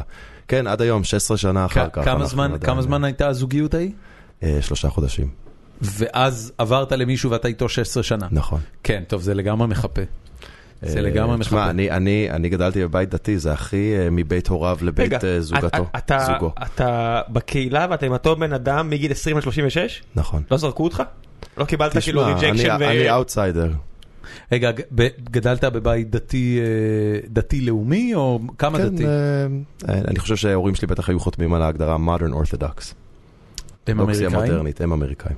הבנתי. אז גם אני אמריקאי. מתי הם עלו לארץ? כמה שנים לפני שנולדתי, בשנות ה-שבעים. הבנתי. ואתה יודע, עבור אמריקאי להיות יהודי זה כמעט בחירה תרבותית, זה לא בהכרח עניין של... זה לא הקונוטציה הישראלית של להיות דתי. זה לא ההסללה של לצמוח במערכת החינוך הממלכתי דתי ולקבל את כל הרב קוק וכל העסק הזה... אתה גדל, לא גדלת בארצות הברית? לא, לא, אני גדלתי בירושלים. ובאיזה בית ספר למדת? למדתי בתיכון הרטמן, שהוא תיכון פריבילגי, אבל תיכון דתי ליברלי בירושלים, בית ספר מאוד מאוד מיוחד. עד איזה גיל היית עם כיפה? עד לפני שנה. היית עם כיפה עד לפני שנה? כן. זאת אומרת, היית בזוגיות הומוסקסואלית, חובש כיפה? חמש עשרה שנה. איזה כיפה? סרוגה. כיפה סרוגה. ציירת עליה משהו? סיימן שגיבעתי? לא. אמא שלי, אמא שלי סורגת את הכיפות שלי, כיוון שאין לי אישה או חברה, אז אמא שלי עדיין סורגת לי את הכיפות. מה קרה שהורדת את הכיפה? וואו, זה, זאת שאלה, עכשיו אני לא אהיה דיפלומטי. שאלה קשה.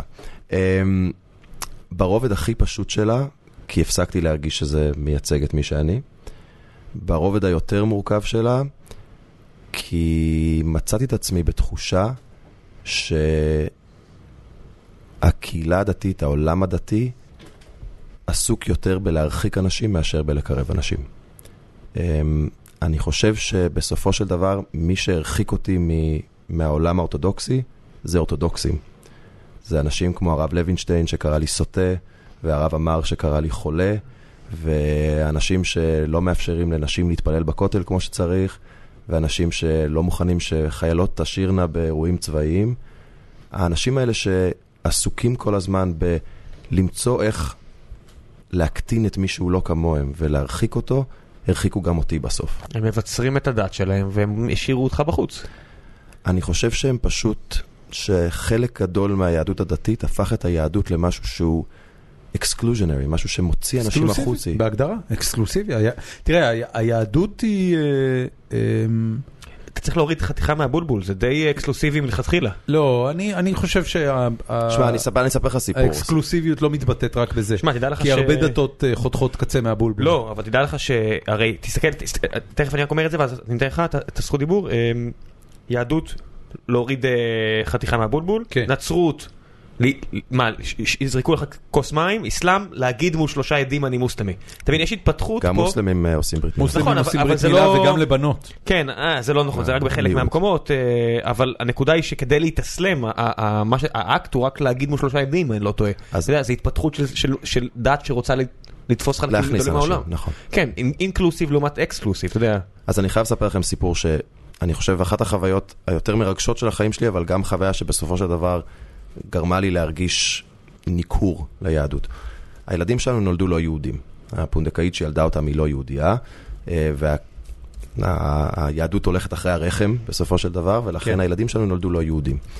ורצינו לגדל אותם, אנחנו רוצים לגדל אותם כיהודים. אגב, העניין הזה הוא עניין מאוד סוציאלי. אני חושב שבסופו של דבר זה עניין של פשטות. אתה יודע, אי אפשר לדעת, או לפחות פעם אי אפשר היה לדעת מי האבא של הילד, אבל תמיד אפשר לדעת מאיזה רחם הוא יצא. נכון. אז, אז, אז הלכו אחרי מה שקל לבדוק.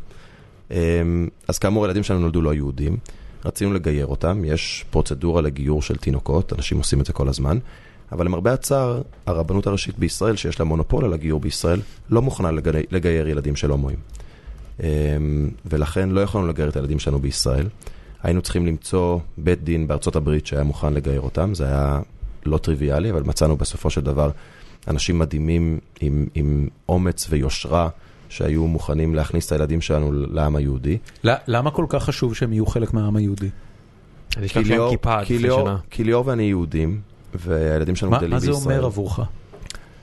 זה אומר עבורי, קודם כל, אני, העובדה שהורדתי את הכיפה לא אומרת שאני, שהתרחקתי לגמרי מהעולם היהודי. אני עדיין אה, מגדיר את עצמי אולי מסורתי, אה, אני מאמין באלוהים, אני מרגיש חלק מהעם היהודי, התרבות וההיסטוריה שלנו הם התרבות וההיסטוריה שלי, ואני עדיין רואה הרבה דברים, הרבה הרבה דברים מאוד יפים ביהדות, ש, ש, שהם המורשת שאני רוצה להנחיל לילדים שלי. כן, אבל הם... למה אתה צריך חותמת ממישהו בשביל זה? בטח ממסד שכל כך בעקום עליך. אז תראה, אני, אני, אני לא בטוח שהייתי צריך את החותמת של הרבנות, תכף אני אגיד למה זה בעייתי, אבל... יש פרוצדורה אצלנו ביהדות למי שרוצה להיכנס לתוך הדת היהודית, וזאת הפרוצדורה שקבעו אותה. אתה יודע, זה קצת כמו ברית מילה, למה, למה למול ילד, למה אדם חילוני מעל את הילד שלו? כי כך, אנחנו, כך, כך עושים יהודים. אז מי שמרגיש מחויב לפרוצדורה הזאת או לכלל הזה, עושה את זה. אנחנו רצינו שהילדים שלנו יהיו יהודים, והדרך שבה אנשים לא יהודים נהיים יהודים זה דרך גיור, אז רצינו לעשות את זה. ומכיוון שה... אני מעולם לא הייתי בקהילה יהודית שהיא לא קהילה יהודית אורתודוקסית, אז הדבר הנכון בעינינו היה לגייר את הילדים שלנו גיור אורתודוקסי. ובאמת מצאנו בית דין אורתודוקסי שהיה מוכן לגייר אותם. הבעיה היא שבית הדין הזה, כמו מרבית בתי הדין האורתודוקסים מחוץ לישראל, לא מוכר על ידי הרבנות. אז למרות שהילדים שלנו הם יהודים לפי ההלכה, ויהודים בתעודת הזהות שלהם, ברבנות הם גויים. אם יום אחד הם ירצו להתחתן, הם לא יוכלו להתחתן בישראל, כי הם לא יהודים. ו... כשנתקלתי בסיטואציה הזאת... מה רשום תחת לאום? לא, לא, במשרד הפנים הם רשומים כיהודים. המדינה מכירה בהם, הרבנות לא. המדינה מכירה בהם, הרבנות לא. הם בבלקליסט של הרבנות. ועכשיו אני מגיע... פסולי החיתון המיתולוגי. ואני מגיע עכשיו בעצם לפואנטה של הסיפור, סליחה שערכתי. לא, זה בסדר, תאריך חופשי. יש לי עוד המון שאלות על זה. אם תשאל אותי למה הרבנות לא הייתה מוכנה לגייר את הילדים שלנו, יש שתי סיבות. אחת יותר ביזארית מהשנייה. הסיבה הראשונה היא שגיור של קטינים לפי ההלכה אפשר לעשות אותו במצב שבו הגיור הוא זכות לילד. יש איזה עיקרון כזה שאפשר לזכות מישהו בניגוד לרצונו, לתת למישהו מתנה. אם אני רוצה לתת לך מתנה, אתה לא חייב להסכים לקבל אותה. אני יכול לתת לך מתנה בניגוד לרצונך, לפי ההלכה. מעולה, קיבלת. אז הכלל הזה מיושם... עכשיו בוא נחתוך לך את הזין. אז cut off your Johnson. ונזרוק אותך לתוך מיקרו. אז... הכלל הזה מיושם בהקשר של גיור בתוך איזושהי הנחה שמגיירים ילד כשזה טוב בשבילו להיות יהודי. כשההנחה היא שזאת זכות בשבילו להיכנס, להפוך מלא יהודי ליהודי. במקרה שלכם הוא אמריקאי, אז הוא לא צריך. במקרה שלנו יהיו לו שני אבות גייז, ולכן העמדה של הרבנות היא שזה לא טוב לילד הזה להיות יהודי. עדיף לו להיות גוי, מאשר לגדול בבית שיש בו שני אבות כיהודי. אוקיי. למה? עזוב אחי, מה... לא, נו, תן לי, על מה... תן לי, אתה חותם משפטה. אני אסביר לך את הטיעון. תן לו להתקדם. רגע, תן לו להתקדם. תן לי, הוא משפטן. יש פה טיעון אמיתי, אבל הוא... הוא משפטן, מעניין אותי לשמוע את ה... הוא מכעיס, אבל הוא אמיתי. כי ההנחה של הרבנות היא ששני גברים שחיים בזוגיות לא יוכלו לקיים בית יהודי הלכתי. ולכן, אם הילד גדל כיהודי בבית שהוא לא הלכתי, מוטב היה לו להיות לא יהודי בבית הזה, ולא, ולא לגדול כיהודי בבית שלא שומר מצוות. בדיוק. היהדות חושבת על טובת הילד. אני אקח הימור פרוע ואני אגיד שאני מקיים הרבה פחות מצוות ממנו, אבל הוא לא יכול לקיים בית. נכון? כן. נכון? אוקיי. הסיבה השנייה היא ביזארית יותר, אבל צריך להסביר אותה. כשאדם מתגייר, כל הקשרים המשפחתיים שלו מתנתקים. הוא כאילו נולד מחדש. אז כשתינוק מתגייר, הוא למעשה מפסיק להיות הבן של ה... או הבת של ההורים שלו. ומכיוון שלנו יש בת, אם היו מגיירים אותה, היא כבר לא הייתה הבת שלנו, היא הייתה אדם זר. ולפי ההלכה, אסור לגבר ואישה להיות לבד בתוך אותו חדר, אם הם לא נשואים אחד לשני, או אחים אחד של השני, או הורים אחד של השני. ולכן יש תפיסה שאומרת שאם יש רק שני אבות בבית, ויש ילדה, תינוקת, אם יגיירו אותה, אסור לה להיות בבית. זה הממסד שאתה כל כך רב להצטרף אליו? אז הנה, עזבתי אותו. אז הורדת את הכיפה? הורדתי את הכיפה. בעקבות הסיפור הזה? זה היה אחד הדברים שהתחילו איזשהו תהליך שבסופו של דבר נגמר בזה שהורדתי את הכיפה. בוא נדבר שנייה על אלוהים. בבקשה. אמרת קודם שאתה מאמין באלוהים. מה זה אומר? וואו. זה אומר שאני... במקום רגשי לא רציונלי, מאמין שיש בעולם כוח שמכוון אותנו. ואני קורא לכוח הזה אלוהים. עדיף עכשיו פרומיטיוס. ואתה חושב שהאלוהים הזה אה, נמצא באיזושהי מערכת יחסים עם הסט ערכים התרבותי שאנחנו קוראים לו יהדות? קשה לי להגיד לך שהאלוהים שאני מאמין בו מחויב רק לסט הערכים ולכללים שלנו. אני, אני חש... אתה חושב שיש לו העדפה? לכאורה כיהודי אני אמור לחשוב את זה. כן. אבל אם אתה שואל אותי מה אני מרגיש באמת, כן. אני לא מרגיש שיש, מעולם לא הרגשתי, האמת, שיש יתרון בלהיות יהודי על פני נוצרי, או מוסלמי, או בודהיסטי, או הינדי, או כל דת אחרת. אני חושב שאנשים שונים... יש להם אינטראקציה עם אלוהים בדרך שונה, והסיבה שתמיד הרגשתי ככה זה כי זה תמיד נראה לי אקראי לחלוטין. הרי אילו הייתי נולד למשפחה הינדית, הייתי הינדי, ואם הייתי נולד במשפחה מוסלמית, הייתי מוסלמי. אני במקרה נולדתי למשפחה יהודית, אז אני יהודי. וזאת הדרך שבה לי יש אינטראקציה עם אלוהים. אני, אני אגיד לך איזה משפט, תגיד לי כמה אתה מסכים איתו. מה שאתה מתאר לי נשמע כאילו האמונה שלך היא אוניברסלית, אבל התרבות שלך היא יהודית. מסכים? מסכים מאוד? לא מסכים בכלל? אני הייתי אולי, הייתי נותן איזה חידוד, התרבות שלי היא יהודית, ובמידה רבה אורח החיים שלי הוא, הוא תואם את הקודים ההתנהגותיים של היהדות, כי בהם גדלתי ו, ו, ו, וחשתי מחויב להם רוב חיי. אבל האמונה שלך היא משהו גדול יותר, היא לא בהכרח כבולה לסט. מה, מה שאני בעצם שואל זה, אתה יודע, הרי אצל... מבחינתי כיהודי תרבותי, וככה אני מגדיר את עצמי, אני לא יהודי מאמין, אני יהודי תרבותי. אני אה, גם יודע מה לא טוב בתרבות היהודית בעיניי, ואני מנסה לא לקיים אותו, אבל אני בהחלט יהודי תרב, תרבותי בהרבה מובנים. ובמסגרת התרבות היהודית, שאני מחבב, אה, יש אה, כל מיני ערכים שהם אה, ערכים אה, שבין אדם לחברו, מה שמכונה בין אדם לחברו, וכן, ברובם אני, עם רובם אני מסכים ומחבב ומכבד, ובמובן הזה אני גם חושב שהתרבות היהודית היא תרבות מאוד פורצת דרך, במובן של תרבויות של המין האנושי באופן כללי. אבל בכל מה שקשור לאמונה היהודית, ומה שמכונה ביהדות מצוות שבין אדם למקום, שם אני, אני רואה בזה קשקוש אחד גדול.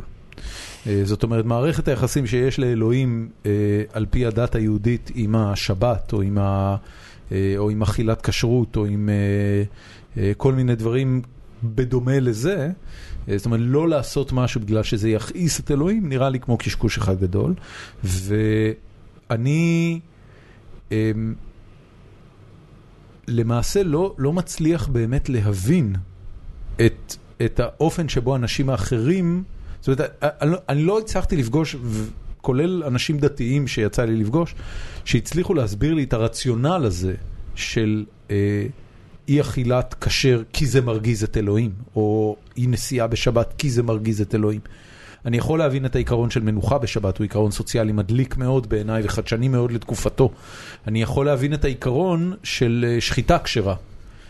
במובן הפשוט של לשמור את המסחר במזון בתוך הקהילה שלך. אתה יודע, פשוט כסוג של מונופוליזם קהילתי. אבל מכאן ועד לקחת את זה למקום כמו בורא העולם יכעס עליך, אם אתה תאכל שרץ או חזיר, שהוא עיקרון ממש קיצוני ביהדות, זאת אומרת, אנשים בתקופות מסוימות מתו. אתה מנתק את זה מכל התרבות היהדות. התרבות, הרי החוק הזה לא מגיע סתם, הוא מגיע תורה שבכתב, תורה שבעל פה, תלמוד, משנה. אז מה? זאת אומרת, אתה עושה פיק אנד שוז, הם אומרים, אנחנו לא עושים פיק אנד שוז. זה לא כזה, זאת אומרת, אני לא מבין אותם. אני חושב שזה נורא פשוט, אנחנו לא עושים פיק אנד שוז. אולי תיתן לאורח שלנו להגיד את דעתו. אני לא בטוח שיש לי תשובה טובה, יש לי את התשובה שלי. אני חושב שההנחה שאומרת שיש סיבה רציונלית לחשוב ככה, היא הנחה מוטעת. אמונה היא לא דבר רציונלי, היא דבר רגשי. אנשים יהודים מאמינים, מאמינים ש, שאלוהים ברא את העולם, שיש לו את הכוח האבסולוטי לכוון את מה שקורה בעולם, והם גם מאמינים שאותם כללים שמופיעים בתורה, בתורה שבעל פה, הם ביטוי למה שאלוהים רוצה. עד איזה גיל האמנת בזה? אני לא יכול אפילו להגיד לך שאני לא לגמרי מאמין בזה היום. זאת אומרת, אני, אני לא נמצא במקום שבו אני יכול להגיד שאני לגמרי לא מאמין בזה. אני אולי בתוך איזשהו תהליך שאני לא יודע איך הוא יסתיים בהיבט הזה. אבל אני כבר לא מרגיש את זה מספיק חזק כדי לחיות לפי זה באותה רמה של הקפדה שחייתי בה לפני שנה או שנתיים או שלוש. איך ההורים שלך קיבלו את הורדת הכיפה? באופן מפתיע, הם מעולם לא דיברו איתי על זה. Uh, האמת שאם הם יקשיבו לפודקאסט הזה, הם כנראה ישמעו אותי מדבר על זה יותר מאשר הם דיברו איתי על זה. Um, אתה פשוט יום אחד הגעת בלי כיפה? כן. ואף אחד לא שאל אותך? לא. באמת? זה לא עלה. רגע, הם יודעים שאתה גיי? כן, כן. אתה אומר, זה כן עלה. אני, אני חושב שאולי אחת הסיבות שבגללה הם לא שאלו אותי על זה, זה... לקח מתהליך שעברנו כשיצאתי מהארון. כשאני יצאתי מהארון... באיזה גיל? בגיל עשרים. היה להורים שלי לא קל. ההורים שלי הם מדור אחר, הם מתרבות אחרת. היה להם, זה בא להם בהפתעה, היה להם מאוד לא קל. והיו לנו שנים קשות אחרי שיצאתי מהארון. מה זה אומר קשות? זה אומר ששנים שבהם הבחירות שאני קיבלתי והרצונות שלהם לא, לא, לא היו בעמק השווה, לא עלו בקנה אחד. כמה זמן עבר עד שהבאת את בן זוגך הביתה? שלוש או ארבע שנים. וכשהבאת אותו, איך זה נראה? זו הייתה סיטואציה מתוחה, לא פשוטה. אני חושב שרווח לכולנו שהיא קרתה. הוא כבש אותם. האמת, יש, יש בליאור איזה קסם ש, שאפשר לו לכבוש אותם. זה היה תהליך ארוך, ארוך. והיום, למרבה המזל, השמחה, אנחנו, הורים שלי, ואנחנו, ואני וליאור, קרובים יותר משהיינו אי פעם, קרובים כמו שהיינו לפני שיצאתי מהארון. יש לך עוד אחים ואחיות? יש לי אחות אחת. והיא הטרוסקסואלית? הטרוסקסואלית, נשואה לגבר, מקסימה, מדהימה. אין לה ילדים עדיין. הבנתי. וארוחות משפחתיות הם עניין שבשגרה. בוודאי. אצל כולם. הוא הביא ילדים, מה אתה רוצה? זהו, יש לה ילדים. יש נכדים. כן, יש נכדים. אז התחלתי להגיד שאני חושב שהלקח מהחוויה הזאת הוא שההורים שלי, אני חושב, ומראה לנו שאלתי אותם את זה, אז שוב הם ישמעו את זה עכשיו פעם ראשונה, אני חושב שההורים שלי מאוד נזהרים, לא, או לתת לי להביא את הדברים אליהם במקום לבוא אליי במשהו שעלול להשתמע ממנו איזושהי ביקורת או שיפוטיות. ולכן אני חושב שהם פשוט נתנו לזה להתגלגל. זאת התחושה שלי. נשאר לך איזה כיפה בבית? יש לי הרבה כיפות בבית. אתה שומר אותה לעת מוצא? אז אני לוקח את הילדים שלי בבית כנסת כל שבת. אחד הרגעים הכי מרגשים עבורי בשבוע זה כשאני מברך אותם בליל שישי את הברכה המסורתית שמברכים ילדים. אני, אני עדיין ממש בתוך זה. זאת אומרת, אולי אני רגל ו- אחת בפנים ורגל אחת בחוץ. אתה שם כיפה? לברכה? כן. בוודאי. זאת אומרת, את, את ה... וש, ושמירת שבת, מה?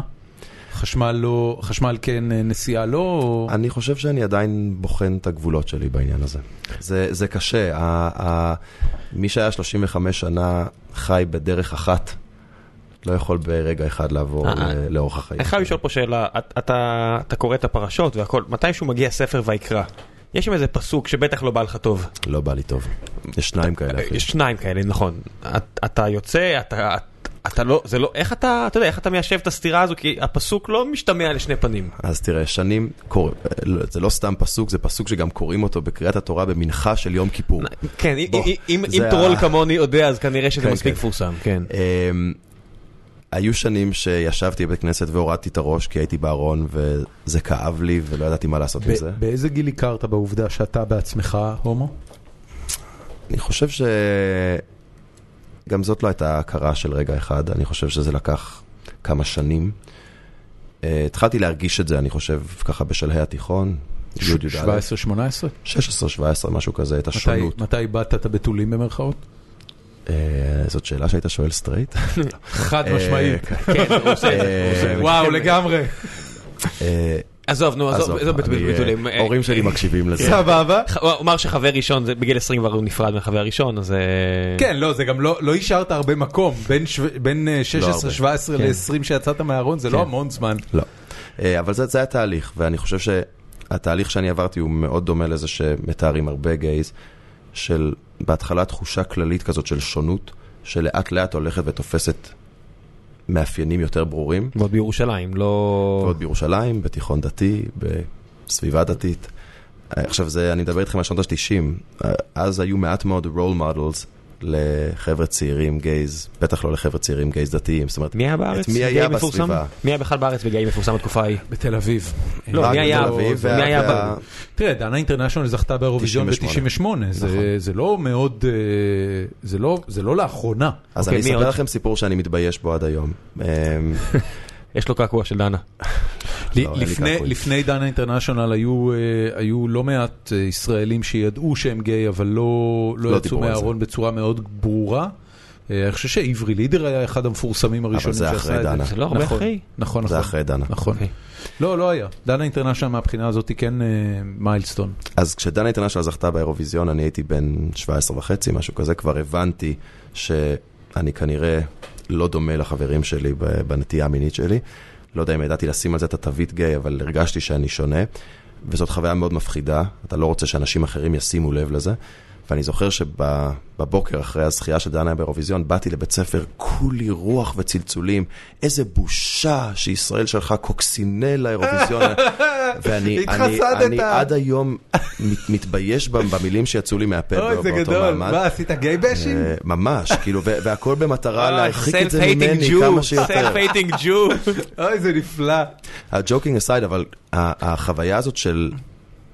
אני מצטער, אני אשתמש בביטוי ככה פוליטיקלי קורקט, להט"בופוביה מופנמת של גייז שהם הומופובים כלפי עצמם. רגע, מה אתה? להט"בופוביה מופנמת. מופנמת, זאת אומרת שזה לא שמישהו הוא הומופוב כלפיך, אתה הומופוב כלפי עצמך, כי בוודאי אנשים בגילי או בדור שלי גדלו בסביבה שבה הומוסקסואליות הייתה דבר מגעיל, לא לגיטימי, לא נורמטיבי, ו- ומגיל אפס מלמדים אותך קודים שהם הטרונורמטיביים לגמרי, אז כמעט אין לך ברירה. מה זה בגיל? אתה ממשיך, אתה אמרת עכשיו, אתה ממשיך ללכת בכל יום שבת, אתה יודע, פעם, פעמיים בשנה? פעם בשנה, פעמיים בשנה.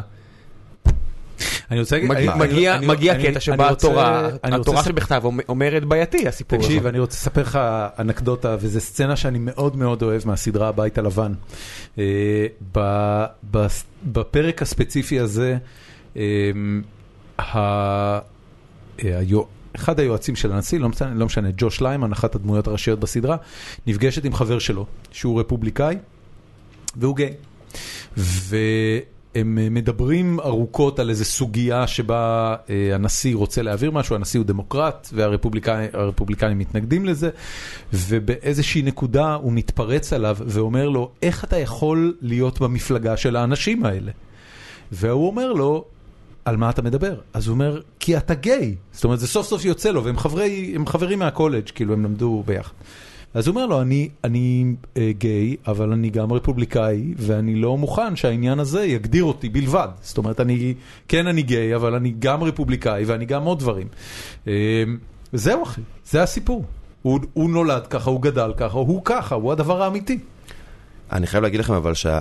המציאות היום היא כל כך הרבה יותר טובה, במובן מסוים מזאת שהייתה כשאני יצאתי מהארון. היום יש בתוך הקהילה הגאה בישראל, אם אני לא טועה, שישה ארגונים שונים שעוסקים בלהט"בים דתיים.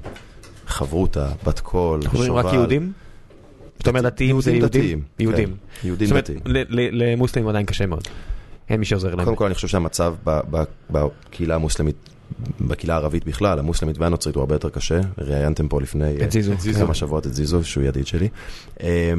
המצב שם אני חושב יותר קשה מאשר בקהילה היהודית, אבל יש היום ארגונים בקהילה הלהט"בית שהם ארגונים חברתיים או ארגוני advocacy, ארגוני מקטרגים, קידום שעוסקים שהייעוד שלהם הוא לתמוך ולעזור ללהט"בים דתיים. והיום, כשאותה בחורה צעירה לסבית דתייה באולפנה מחפשת את הלסביות הדתיות האחרות, יש לה לאן להגיע. כשאותו גיי צעיר מירושלים מחפש את הגייז הדתיים האחרים, יש לו לאן להגיע. פותחים גריינדר.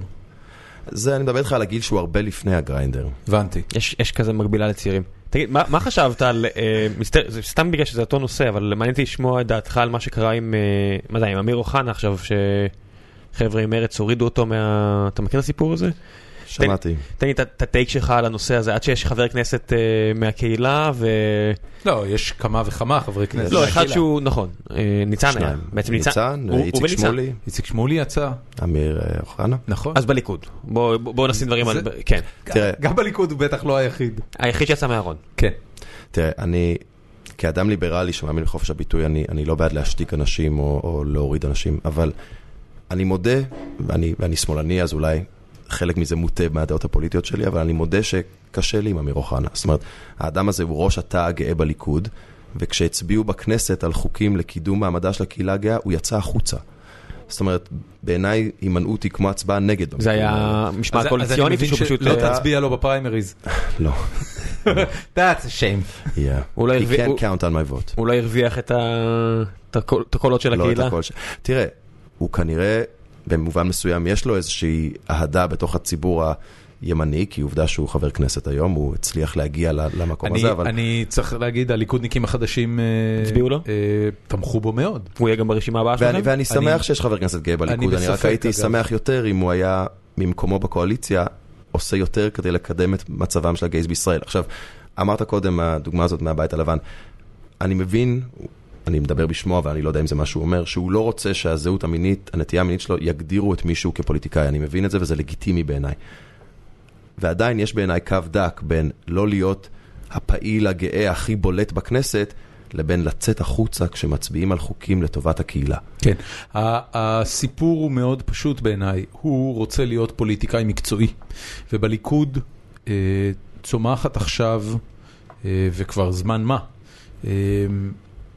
קבוצה מאוד גדולה של פוליטיקאים, מהמפוקחים והצינים שהמדינה הזאת אי פעם ראתה, וצריך לומר, כיוון שכך, גם מהמקצועיים שהמדינה הזאת ראתה.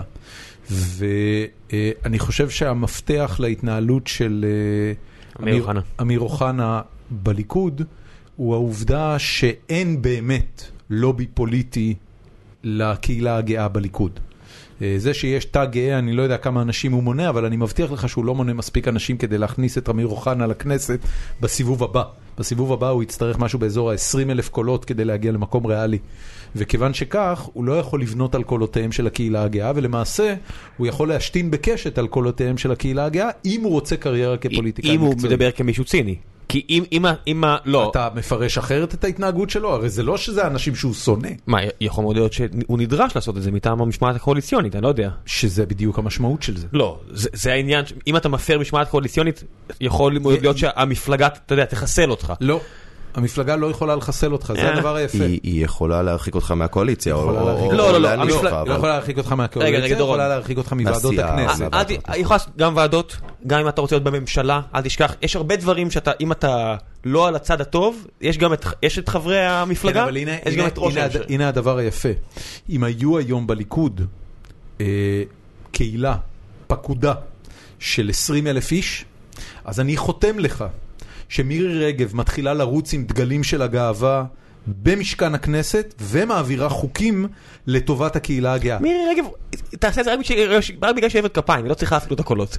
טוב, בוא נעבור לפורקס, כי יש מלא שאלות מהקהל של הנושאים. רגע, טוב, בסדר, נתחיל לדבר על פורקס. פורקס פחות מעניין אותי. אז יאללה, תן לזה, זה, אין לי בעיה, נרוץ. בוא נעשה את זה פשוט, כי הסיפור עם פורקס, חלק גדול מהאנשים שמאזינים לנו, חושבים שמדובר בעניין מתועב. ואמרנו לו, אמרנו כאילו ראם נופף את זה בפורום, זה אחד מהדברים בפרצוף של כולם, שאתה הולך להגן על עניין הפורקס, אז בוא תן את הפיץ שלך על הפורקס ונוכל לעבור לנושאים יותר מעניינים. האמת שזה, אני די אקצר. אני, התופעות של הפורקס והאופציות הבינריות, המכשירים הפיננסיים האלה, הם לא תופעה חדשה, הם קיימים במערכת הבנקאית והפיננסית אולי יותר ממאה שנה בחלקם. הם מכשירים שבנקים וחברות ביטוח משתמשים בהם לכל מיני מטרות, ובשנים האחרונות הטכנולוגיה הנגישה את המוצרים האלה לציבור הרחב. וכמו הרבה דברים שעברו את המהפכה האינטרנטית והפכו ממשהו אקסקלוסיבי למשהו שכולם יכולים לגשת אליו, הם צמחו במהירות מטורפת. ובתוך התעשייה הגדולה הזאת, שמגלגלת מיליארדים בשנה של מסחר כמעונאי באופציות בינאריות ובפורקס, יש הרבה תופעות בעייתיות. אבל אני חושב, וזאת אולי ההגנה שלי, שהלאום, גם התקשורתי וגם ה- ה- במקומות מסוימים פוליטי, על התעשייה הזאת, באופן שהוא, אני חושב, מעבר לכל פרופורציה, קצת מפספס את הנקודה. כי בסופו של דבר, כמו הרבה תעשיות שהקדימו את זמנם המשפטי, במובן הזה שהם דילגו לתוך האינטרנט מהר יותר משהמשפט יכול היה להסדיר אותם, יש פתרונות משפטיים שנועדו בסופו של דבר להבטיח שדברים יעשו בצורה תקינה, בצורה ישרה, בצורה הגונה, שאנשים לא ייפגעו כתוצאה מכל מיני תופעות בעייתיות של מחירה אגרסיבית, או שיווק אגרסיבי, או הטעיה של לקוחות. וזה התפקיד של רגולטורים. זה להבין את התופעות שקורות בשוק, בציבור, ולתת להם מענה משפטי מתאים. איך אתה מהבחינה של כמה אחראי הרגולטור מבחינת להגן על אנשים מפני עצמם? כי הרי זו סוגיה פילוסופית. אני חושב שזו סוגיה חברתית שכל מדינה או כל חברה, כל רגולטור צריך להכריע בה בעצמו. אתה יודע, זה במובן מסוים, אני מניח שאני אכתוב ביקורת על האנלוגיה הזאת, אבל זה דומה לשימוש במריחואנה לצרכים recreational, כאילו שימוש במריחואנה לא לצרכים רפואיים. במקרה היום הייתי במשרד האוצר לאיזה משהו, והשיחה הייתה על מה הם כן הצליחו, כגוברמנט, מה כן הצליחו לעשות שהיה לו השפעה חיובית, שזה בדיוק נפל לקטגוריה הזו. אז מנו שם את החגרות בטיחות, לצורך העניין, עישון במקומות ציבוריים, היה שם עוד כמה דוגמאות לדברים כאלה שאפשר לטעון שמה, מה, מה אכפת לך, זה לא עניינכם, תצאו לי מהחיים, אני אעשה את זה. מצד שני, אני אומר, קצת קשה לי להתווכח עם עבודה שבאמת חגרות, זה נורמה טובה.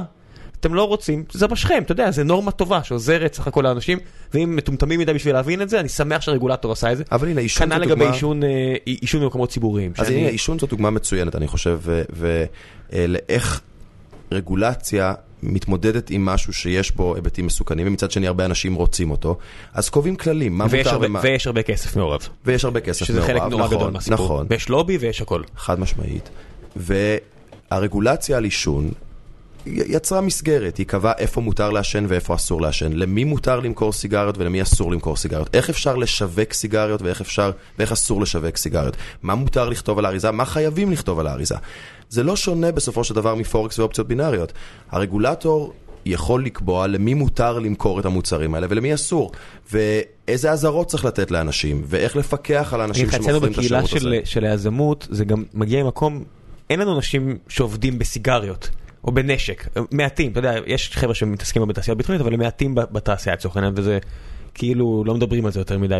אבל אנשים שכן הגיעו מפורקס, אתה יודע, כולנו מתעסקים, אתה יודע, אין בעיות מוסריות. בוא אני אעשה לך את זה פשוט. מחר מגיעים, יש ישיבת שותפים של הרצוג פוקס נאמן, ואומרים לכם, חברים יקרים, אנחנו קיבלנו הצעה סופר נדיבה, לעסוק מהיום אך ורק בסוגיות המשפטיות וההגנה המשפטית על תעשיית הפורקס. קיבלנו תעשייה מדהימה מתאגיד סיני שמחזיק ב-שמונים חברות פורקס, והם הציעו לנו לקנות אותנו פי חמש, כולכם הולכים להיות עשירים עד סוף חייכם, וכל מה שתעסקו בו יום ולילה זה רק תעשיית הפורקס. אתה נשאר במשרד? אני לא, לא חושב שאתי נשאר במשרד, כי זה לא המשרד שבאתי לעבוד בו. המשרד שבאתי לעבוד בו הוא משרד שהוא, יש בו מגוון עצום של פרקטיקות משפטיות ומגוון עצום של עורכי דין ועורכות דין שמתעסקים בכל מיני תחומים שונים של המשפט. ואגב, אני חושב שאם מישהו היה בא ואומר לי, אתה עכשיו תלך, רוצה ללכת להיות יועץ משפטי של חברת פורקס, אין-האוס, לעשות רק את זה, לא הייתי עושה את זה. העבודה שאני עושה היא עבודה הרבה יותר רחבה מאשר פורקס ואופציות בינאריות. כן. פורקס ואופציות בינאריות הם ביטוי אחד לתחום שאני מתעסק בו, שהוא רגולציה של מסחר אלקטרוני. וזה תחום שיש בו הרבה סוגי תעשיות, לא רק תעשיות של מסחר פיננסי, גם תעשיות של בידור אינטרנטי ואימורים באינטרנט, וכל מיני תעשיות שעברו בדיוק לתהליך שדיברתי עליו קודם, מתעשיות שהיו אולי במערב הפרוע, לתעשיות שנכנסו לרגולציה, שעברו איזשהו תהליך של הסדרה משפטית. וזאת עבודה מרתקת לאורך הדין. מה דתך על פוקר בארץ, אמרת על אימורים באינטרנט, זה עוד סוגיה שלאחרונה די חמה שוב. נכון, אז, אז פה, האמת שיש בתי משפט בישראל שקבעו שפוקר זה, זה מוצר הימורים, שאסור... משחק של מזל ולא יכולת, ולכן נפסה להימורים. בדיוק. אני, אני, אגב, לא בטוח שמבחינה העניינית ההחלטה הזאת היא נכונה, אבל היא, היא, היא, היא ממחישה בצורה מאוד טובה את מה שאתה אמרת קודם, ראם, שבסופו של דבר ההכרעות האלה, יותר משהם הכרעות משפטיות או עובדתיות, הן הכרעות חברתיות. בתי המשפט בישראל הכריעו שמבחינה חברתית, לשחק פוקר בכסף זה משהו שאסור לעשות בישראל. במקומות אחרים החליטו בדיוק הפוך, באנגליה, בבריטניה, נכון. בצרפת, באיטליה, בספרד, במרבית מדינות אירופה למעשה החליטו החלטה אחרת. בארצות הברית למשל לא. ובארצות הברית היום אי אפשר. נכון. שוב, למעט בלוואדה, ניו ג'רזי ודלאוור, ששם נכון. כן אפשר. אז בסופו של דבר ההחלטה הזאת, בדיוק כמו ההחלטה על מריחואנה רפואית, או ההחלטה על איפה מותר ואיפה אסור לעשן, או ההחלטה... מיליון החלטות אחרות שאנחנו מקבלים כל הזמן. היא, היא, היא שילוב, היא שיקוף של הערכים החברתיים שלנו. ואני חושב שאותו דבר הוא נכון בפורקס ובאופציות בינאריות. באירופה המוצר הזה מוכר כמוצר פיננסי לגיטימי שאפשר לסחור בו תחת רישיון. בארצות הברית יש בורסות שסוחרות במוצר הזה. לאף אחד אין בעיה עם הפעולה עצמה של מסחר במטבעות זרים. הבעיה היא, אתה יודע, כשאתה שומע מאנשים שעבדו שם, תקשיבו, העסקאות בכלל לא מתבצעות הרי. אנחנו יודעים שהם במילא יפסידו את כל הכסף כי אנחנו דוחפים אותם למינוף גבוה, אז מה זה משנה? וזאת בדיוק הסיבה שצריך רגולציה.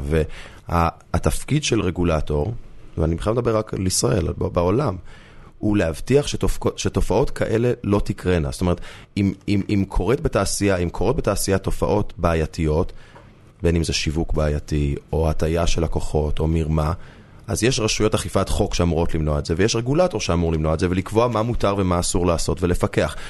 תראה, בשנים האחרונות אנחנו עדים לזה שהבנקים הכי גדולים בעולם חוטפים קנסות של מאות מיליוני דולרים. אני רואה אחד כזה, כן. בבקשה. יותר ממאות מיליונים. אני חושב שיש שם תשע ספרות. אוקיי, אז על כל מיני פוילר שטיקים כאלה של השוק הפיננסי, אף אחד לא מעלה על דעתו לסגור את הבנקים בגלל שיש בנקים שמתנהגים בצורה עבריינית. אני עדיין מחכה ל-Where is my mind, רק תודיעו לי לפני שאתם מפציצים את הבנק, אה? בדיוק. אז כולם מבינים שהפתרון לתופעות כאלה הוא רגולציה חזקה ונוקשה וטובה יותר, ופיקוח יותר טוב. ואני חושב שהעיקרון הזה הוא ישים בדיוק באותה מידה לתופעות, לתעשיות של הפורקס והאופציות הבינאריות. אני... אני חייב רגע לעצור. שמתם לב שאני קצת פחות פאשנט בנושא הזה מאשר לגבי הילדים שלי? טיפה. אבל אני רוצה לשאול לך, אמרת קודם פוילר שטיקים. סליחה, כן, ככה אומרים, לא? אז זה מה שאני רוצה לברר. אומרים פוילר שטיקים? לא יודע, אתה יושב מול מחשב, ראם, תבדוק. תעשה לי בדיקה רגע על העניין הזה. אני מכיר את זה בתור פוילה. אני מכיר פוילה שטיק, כן. פוילה, אין רייש. אני בודק, בודק, בודק, תמשיך לדבר. רגע, זה הפקט צ'קינג הכי חשוב. אם יש... אבל אם זה כן, אז תשים לינק, תודה. הוא צודק? פוילר שטיקים? אני רואה פה רק פוילר, הגוגל תיקן אותי לפוילר שטיק. כל חיי בשקר. עזוב את כל מה שאמרתי על האופציות הבינאריות, עכשיו אני מרגיש כאילו ולידציה. וואו, לא, לא, לא, לא, רגע, עצור, לא, לא. שנייה. אוקיי, יש פה עם ניקוד. פוילר שטיק. זה פי וו יוד למד עין בכתיב מלא, שטיק. בלי רייש. שטיק זה בסדר, מה זה פוילר? שטיק זה חתיכה. התחכמו, תעלול, טריק, השגת דבר במרמה. מה זה פוילר? פוילה זה, זה, זה, אוקיי, טוב, תבדוק את העניין. איבדנו, איבד, תודה דורון. לא, תשמע, זה, אני, היה לי איזה אפיזודה לפני שנה בערך, שגיליתי שכל חיי כתבתי מם סופית לא נכון. אוקיי. הסתבר שבכיתה ב' ככה אני הגבתי. המורה שלימדה אותנו לכתוב בכתב ולא בדפוס, לימדה אותנו לכתוב מם סופית לא נכון, בצורה שגויה. ועשיתי בדיקה על זה, וקודם כל מסתבר שזה באמת היה צורה שגויה. זאת אומרת, אני כל חיי כתבתי מהם סופית לא נכון, ואני עדיין כותב אותה, כי אני לא יכול להיגמל מהרגל של לכתוב ככה מהם סופית. ומסתבר גם שכל חבריי לכיתה כותבים את המם סופית הזאת לא נכון. מורה טוב, מורה לחיים. בדיוק. אז נעצו בנו את העניין הזה, ודפקו אותם לכל החיים. ועכשיו אמרת פוילר שטיק, אמרתי, אוקיי, הנה עוד משהו. אז, אז כנראה שאת... שזה נתקע, מהמורה שלי ליידיש. והכי מצחיק, כשאני פוילר שטיק, התוצאה בערך החמישית בגוגל, פוילר שטיק בבנקים. באמת?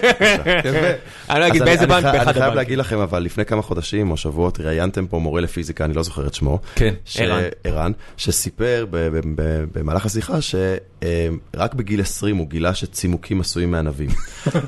ואני הקשבתי לזה באוטו, בדרכי הביתה. מה?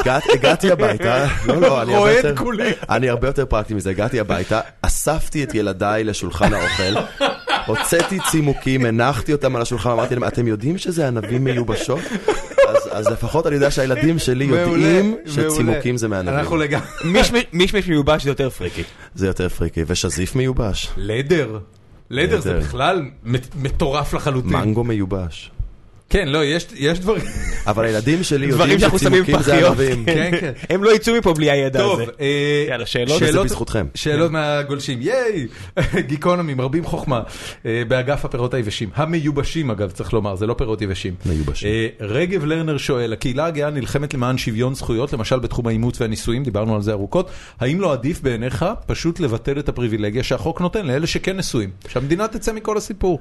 תראה, אני, אני חושב שזאת גישה מעניינת, אבל היא גישה לא ריאלית, אני חושב. זאת אומרת, כל עוד אנחנו כחברה נמשיך לקדש את המושג הזה שנקרא משפחה, משפחה שיש בה שני בני זוג וילדים, לא נוכל לברוח מנישואין. כנראה שמוסד הנישואין לא ייעלם מן העולם כל כך מהר. פלוס זה הטבות. מה זה לקחת? היום במשרד האוצר מישהו אמר משהו על הטבות שקשורות ל...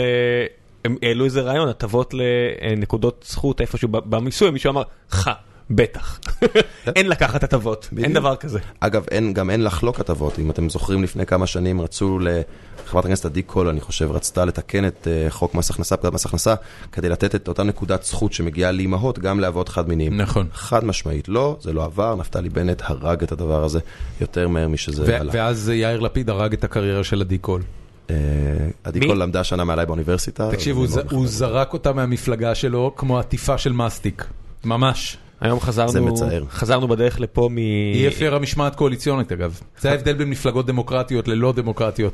כן, חזרנו מרעננה מאיזה משהו טרגי שדיברנו עליו בתחילת הפרק, והנהג לא הפסיק לספר לנו דברים מראים על יעל גרמן. תנו לי להגיד לכם, יש נהג מונית אחד בהרצליה. יש לו בטן מלאה על יעל גרמן. הוא הביא שמספרים ונתונים מדויקים עליה, על דברים שעשתה בעיריית הרצליה. הוא תינף עליה ברמות קיצוניות. היא לא אהובה, היא לא אהובה. לא, היא לא יצאה מהרצליה בטוב. שאלות. טוב, זו שאלה קצת דמגוגית, אבל בכל זאת אני אשאל אותה. איגור שיינפלד שואל, אמא שלך מחר מתקשרת אליך ומספרת על, על הזדמנות טובה מאוד להשקיע באופציות בינאריות או בפורקס, היא רק צריכה כמה שקלים כדי להשקיע. מה אתה אומר לה? אני כנראה הייתי ממליץ לאמא שלי לא לעשות את זה, מן הטעם שאמא שלי לא מבינה גדולה בפיננסים. גם אגב, אם הייתה שואלת אותי אם כדאי לה להשקיע את הכסף הזה בעצמה בבורסה, כנראה שגם הייתי ממליץ לה לא לעשות את זה, וגם אם הייתה שואלת אותי על כל מיני אפיקי השקעה ספקולטיביים אחרים, גם אותם לא הייתי ממליץ לה לעשות. הבנתי. באופן כללי אתה רוצה שאמא שלך תשב על הכסף. תשמע. טוב, עזוב, אני מאחל לאמא שלי אריכות ימים, בריאות טובה, וגם לאבא שלי. בסדר. שלא ישקיעו. כולנו רוצים שההורים שלנו יחיו לנצח. מה התיק שגרם לך להבין כמה אתה אוהב את המקצוע ולמה? שאלה של תמיר מאירי. שאלה מעולה של תמיר מאירי. זאת באמת שאלה טובה. אני חושב שהאהבה הגדולה שלי למקצוע שאני נמצא בו הגיעה בסביבות אלפיים וחמש, באזור ההתנתקות. הייתי אז קצין במחלקת הדין הבינלאומי ופרקליטות, והייתה לי הזדמנות שלמעט מאוד עורכי דין צעירים יש, להיות חלק מהמשלחת הישראלית למשא ומתן עם מצרים, על תיקון ראשון להסכם השלום. צה"ל רצה לצאת מציר פילדלפי, הייתה הדרישה שהמצרים יפרסו כוחות צבאיים בצד השני של הגבול, ונסענו ונתנו עם המצרים במשך ארבע עשרה או חמש עשרה חודשים, על תיקון להסכם השלום שיאפשר את זה. הייתה לי הזדמנות נדירה ומדהימה להיות חלק מהצוות הזה, ואני חושב שהתהליך הזה גרם לי להתאהב בלהיות עורך דין. מי היה בצד השני? בצד השני ניהלו את המשא ומתן גם קצינים צבאיים מאוד בכירים, אלופים מהצבא המצרי. בשלבים מסוימים נפגשנו גם עם מי שהיה אז ראש המודיעין הכללי, עומר סלימן, עם שר ההגנה המצרי, אז אנשים בדרג הגבוה ביותר, וגם בצד שלנו. איפה נפגשתם איתם? בקהיר. הרווחת נסיעה לקהיר? אולי עשר נסיעות לקהיר. יו, נחמד. במטוס צבאי. מי חתם על זה בסוף? אלופים. מאלוף מצה"ל ואלוף מהצבא המצרי. זה לא הגיע לדרגת ראשי מדינות. לא, כי כך קובע הסכם השלום. הסכם השלום קובע שאם רוצים לעשות תיקונים לנספח הצבאי, זה יעשה באמצעות משא ומתן בין ועדות צבאיות. איזה אלוף ישראלי עושה את זה?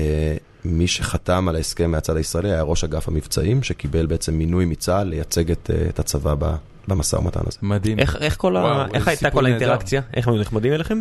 תשמע, זאת הייתה חוויה... למדנו להכיר אותם על פני חמש עשרה שנה, על פני חמש עשרה חודשים, סליחה, וזו הייתה חוויה מרתקת של משא ומתן, שמערבת פוליטיקה וביטחון, וספקנות של כל צד כלפי הצד השני. מדברים באנגלית? חלק מהזמן באנגלית, וחלק מהזמן בערבית עם מתורגמן, והשיחות הכי מעניינות היו אלה שהיו בחוץ על סיגריה, מחוץ לחדר של הדיון. באנגלית? באנגלית, כן, כי אתה לומד להכיר אנשים... שלא היית פוגש אחרת. זה מה שדמיינת? הם היו כמו שדמיינת אותם? כן, אני חושב שכן. הם בסופו של דבר באו לייצג את האינטרסים של הצד שלהם, בדיוק כמו שאנחנו באנו לייצג את האינטרסים של הצד שלנו. חבר'ה חריפים? חריפים, רציניים, הבינו עניין. סיפרת לי מישהו מהם שתגי? לא, את זה לא. למה סתם לסבך את העניינים? סתם סבכנות? זאת שאלה טובה. זה לא דבר שהוא לא חלק מהזהות שלו. כן, בתרבות שלהם זה בעייתי. אני בטוח שחלק מהם סיפרו על נשים וילדים והראו תמונות וכאלה. כן, טוב, בשלב הזה גם הייתי הרבה יותר צעיר, לא היו לי ילדים, אז במידה מסוימת היה קל יותר להיות בארון כשאין לך ילדים. לא הייתי בארון, אבל אני גם חושב שקיבלתי החלטה מודעת באותה סיטואציה לא להחצין את זה. יכול להיות שהיום זה היה אחרת. לא היה סיכוי שהיו חלילה עושים לך משהו? לא, אני מאמין שלא הייתי שם נציג של מדינה זרה. מה זה? זה תקרית דיפלומטית משוגעת. כן, כן, ברור. מה הדין במצרים עבור הומוסקסואלים? אתה לא יודע. מה אומר המשפט שם? טוב, שאלה של גיא גרג'י גולן. איזה שם מעולה, גיא גרג'י גולן. God damn, זה שם פנטסטי. בטח לא אמיתי. תקשיב, זה שם לדמות ממשחקי הכס. אתה יודע, the Gargies of the Golan. האם אתה חושב שיש נתחים מעולם המשפט שניתן להעבירם לשיפוט על ידי אלגוריתם ולחסוך משאבים מהמערכת? האם אתה רואה צורך בגורם אנושי מכריע בכל תחום? ליגל טק. אז יש באמת תעשייה עצומה היום של ליגל טק שהולכת וגדלה. אני לא חושב שאנחנו... אני קיבלתי רפורט ממערכת מחשוב אוסטרית בקיץ האחרון. מה, דוח מהירות כאילו? כן, קיבלתי דוח מהירות ואז נדרשתי להיכנס לאתר אינטרנט, להישפט שם. ולקבל את הכנס, על ידי מערכת ממוחשבת. שאלו אם אני מודה, אמרתי שאני מודה. הם דרשו שאני אגיע שלושה שבועות אחרי זה, לאיזה בית משפט באריזונה, כדי לשלם. אמרתי, אתם עובדים עליי, נכון? לא, אתה תגיע, אמרתי, אני לא פה. גם לי זה קרה, אבל אני שלחתי מכתב ושלחתי צ'ק. לא, השארתי כסף אצל חבר שהלך וייצג אותי. טוב מאוד. אני חושב שאין ספק שכמו שיש אוטומציה בהרבה תחומים בחיים שלנו, תהיה גם אוטומציה מסוימת בתחום המשפטי. כבר נתת דוגמה לאיך זה קורה. אני חושב שזה יקרה יותר בצד של העבודה של עורכי הדין. יש היום הרבה עבודה של עורכי דין שהיא... שאולי מחשב ידע לעשות אותה יעיל וטוב יותר מאשר... מה למשל? Uh, הנה, אז שמעתי עכשיו על חברה ישראלית דווקא שפיתחה טכנולוגיה שיודעת לסרוק חוזים, כשיש חוזים שהם אמורים להיות דומים אחד לשני או זהים אחד לשני למעט הפרטים הספציפיים, היא סורקת את החוזים ומאתרת מקומות שבהם יש שינוי. שזה משהו שעורך דין יכול לעשות, לשבת לקרוא חוזה חוזה, אבל מחשב יודע לעשות את זה פי אלף יותר מהר, ואולי גם יותר מדויק. נכון. אז אני חושב שהתפקיד של עורכי הדין, ובמידה מסוימת גם של מערכת השיפוט כנראה, יקבל איזה טוויסט, ככל שהטכנולוגיה הזאת תתפתח יותר. סבבה. מרטין דוד שואל, האם אתה רואה סיכוי שבעתיד, כשזה יהיה אפשרי הלכתית, תהיה חתונה יהודית, שונה ממה שהיא היום, אולי חתונה יהודית הומוסקסואלית. יש אגב רפורמים וקונסרבטיבים שעושים חתונות הומוסקסואליות ליהודים? אז ביהדות הרפורמית והקונסרבטיבית מחתנים היום זוגות חד מיניים. אז יש חתונה יהודית, היא לא חתונה הלכתית או אורתודוקסית, אבל יש חתונות יהודיות לזוגות חד מיניים. כמה יהודים מהסוג הזה יש בעולם היום? אני מתאר לעצמי שעשרה אחוז מהיהודים בעולם הם כאלה, אם ללכת לפי הסטטיסטיקה... לא, לא, לא התכוונתי ליהודים הומוסקסואלים, התכוונתי ליהודים רפורמים וקונסרבטיבים. אני מתאר לעצמי שאם אתה לוקח את היהודים החילוניים, הרפורמים והקונסרבטיבים, הם הרוב המכריע באחוזים ניכרים מאוד. ועדיין אתה מחשיב את ההלכה בתור הסמכות היהודית העליונה. לא, אבל אני אולי לא נזהרתי בדבריי, ההלכה האורתודוקסית, אני חושב, קשה לי לראות שההלכה האורתודוקסית תתפתח לנקודה שבה יהיה טקס נישואים חד מיני, ש- שיהיה שווה מעמד לטקס הנישואים הרגיל. אני כן רוצה להאמין, יש לי איזו פנטזיה כזאת, ש- שאפשר יהיה להגיע למצב שבו היהדות האורתודוקסית תכיר בזה שבזוגיות חד מינית יש קדושה. ויש בה משהו, שיכול להיות בה משהו רוחני. שהוא, ושבמשפחה שיש בה זוג חד מיני יכול להיות משהו קדוש, גם אם הוא שונה מהקדושה שיש בזוג, בזוגיות הטרוסקסואלית בין ההלכה. אני, יש לי איזו פנטזיה כזאת, אבל אני מסופק אם זה יקרה בשנות החיים שלי. זה כל כך חמוד מה שהוצאת הרגע מהפה, שבא לי לתת לך חיבוק, אבל נעשה את זה אחר כך. תצלמו מחובקים. זה, לא, אני, אני באמת, תקשיב, זה, זה, זה מחמיר לב בעיניי, אה, הקונפליקט שאתה נמצא בו, והאופן שבו אתה חי איתו. זה, זה מרשים בצורה בלתי רגילה. אני, אני, אני כבר מזמן הייתי הרבה יותר כועס ממה שאתה. דורון כועס שלא עובר שלב בזלדה. אז אני אגיד לך, כי אני חושב שזה מחזיר אותנו למשהו שדיברנו עליו קודם, אבל אני חושב שיש פה פיצול מאוד משמעותי. אני כועס על השליחים של אלוהים, אבל אני לא כועס על אלוהים. והסיבה שאני לא כועס על אלוהים זה כי אני מרגיש שבתקופה שבה התמודדתי עם השאלה, האם אני גיי, האם אני דתי, ומה אני עושה עם זה, תמיד הרגשתי שאלוהים נמצא שם איתי, שאני יכול לדבר איתו, שהוא מבין אותי. אתה יודע, אולי זאת עוד פעם פנטזיה שלי, השלכה שלי על, על, על, על, על אלוהים, אבל כך הרגשתי תמיד, ש, שאני לא לבד, ש, שאלוהים נמצא איתי. השליחים בשם עצמם של אלוהים עלי אדמות, הם אלה שמקלקלים את האידיליה הזאת. אולי הוא לא שלח אותם, אולי הוא מנסה, אתה יודע, אולי הוא צועק איפשהו, הם לא שלי, הם לא שלי אלה. סגור באיזה ארון. טוב. וואו, וואו, דורון, אנשים נסקלים על פחות. ראית מה עשיתי? אני אברח מהארץ. אני בן כה בורח מהארץ. זה נכון. מתי הפעם האחרונה שמישהו, יאיר נאמן שואל, מתי הפעם האחרונה שמישהו הצליח לשנות את דעתו על משהו? אני מניח שהוא התכוון על דעתך. את דעתי. מתי שינית את דעתך בצורה מהותית לגבי משהו? זה שהורדתי את הכיפה, זה נחשב. כנראה. אני משנה דעתי המון.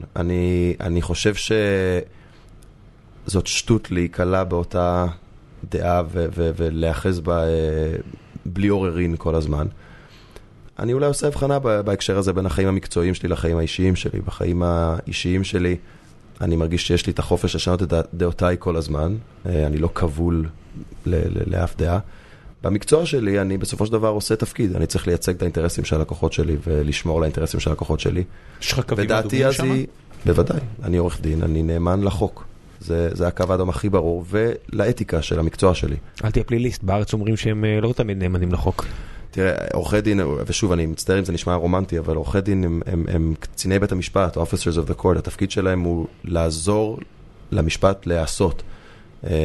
ואני עדיין מחזיק בעמדה הזאת. אני, אני, אני יועץ משפטי, אני מרגיש שהתפקיד שלי הוא לשקף ללקוחות שלי את המשמעויות המשפטיות של מה שהם עושים. ו, ולגרום להם להבין, או לאפשר להם להבין, אם ההחלטה שהם מקבלים היא חוקית או לא חוקית, ו, ומה המשמעויות שלה. אז כן, הקו האדום הוא בסופו של דבר החוק. אני חושב שעורך דין שמוכן להמליץ ללקוחות שלו, לייעץ להם לעשות משהו בלתי חוקי, הוא חוטא ל, ל, ליסוד של המקצוע שלנו. ואם הוא מייעץ להם איך לעשות בצורה חוקית משהו בלתי חוקי? אני לא בטוח שאני מבין את השאלה. חלק גדול מהשאלות שקשורות לפורקס, לא הקראתי לך את כל השאלות, היו איזה עשרים שאלות כאלה, כי על חלק גדול מהם דיברנו, וחלק גדול מהשאלות נסוב סביב התחושה הכללית שיש לאנשים, שהעיסוק בפורקס הוא עיסוק לא מוסרי. והסיבה שמייחסים לזה משהו לא מוסרי, קשורה לזה שנחשפנו בשנים האחרונות להרבה מאוד מקרים, שבהם פורקס, המכשיר הפיננסי שנקרא פורקס, הוא מכשיר פיננסי שכל כך לא ברור לרוב מכריע של הלקוחות שלו ושל המשתמשים שלו, שבסופו של דבר מדובר בחלומות באספמיה, מדובר באימורים נטו של אנשים שלא יודעים הרבה על האימורים שהם עושים. וכיוון שכך, כל הגנה משפטית שתוענק לארגונים שזה מה שהם עושים, בסופו של דבר היא, היא נתפסת בעיני האנשים ששאלו את השאלות האלה כלא מוסרית. עכשיו, אני, אני, אתה יודע, אני לא מכביר, אני לא מכביד יותר מדי בשאלות, מכיוון שלי יש את הדעה שלי לגבי זה. והדעה שלי אומרת בפשטות שאם צריך, אם פורקס הוא לא מוסרי, אז גם במבה הוא לא מוסרי. זאת אומרת, רמת המוסר של במבה זהה לרמת המוסר של... שוב, צריך להפריד. פו, פו, כל, אתה יודע, מסחר במטבעות זרים, כל הדברים האלה, זה לא הבעיה. אף אחד גם לא אומר שזה הבעיה. לא, לא, הבעיה הוא אה, המחירה האגרסיבית של הדברים. מה, מחלקות המחירה האגרסיבית... עונה בהרבה מקרים. אני חושב, אני חושב שאני תרצה בעצמך. ה...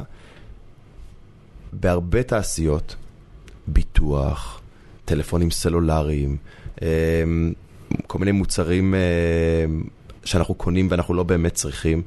טיפול בסרטן שלא יעזור לך, ושהרופא יודע שהוא יעריך בשבועיים, והוא ישקר לך לגבי זה, הוא לא ישקר, אבל הוא יסווה את העובדה שכל מה שתקבל פה זה עוד שבועיים חודש, אתה יודע, זה לא... בהרבה תחומים התפתחו תופעות ומתחדדות באינטרנט של שיווק אגרסיבי, מטעה, והתופעות האלה הן תופעות פסולות.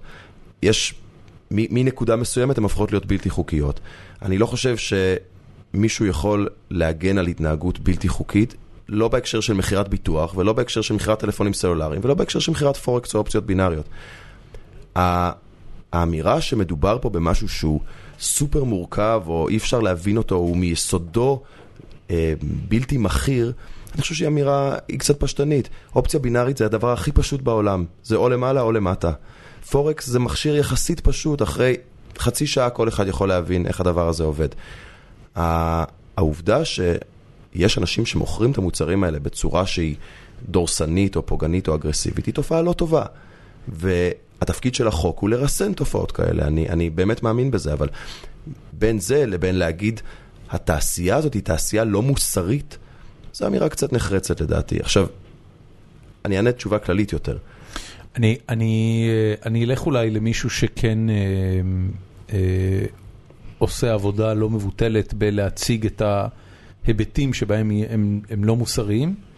אה, אנשים מדברים על תעשיות לא מוסריות, אה, בדרך כלל כשהם מתכוונים לזה שברמה הכלכלית הם תעשיות שלא מייצרות ערך, אלא הם שואבות ערך. אה, אני חושב שלזאת הכוונה.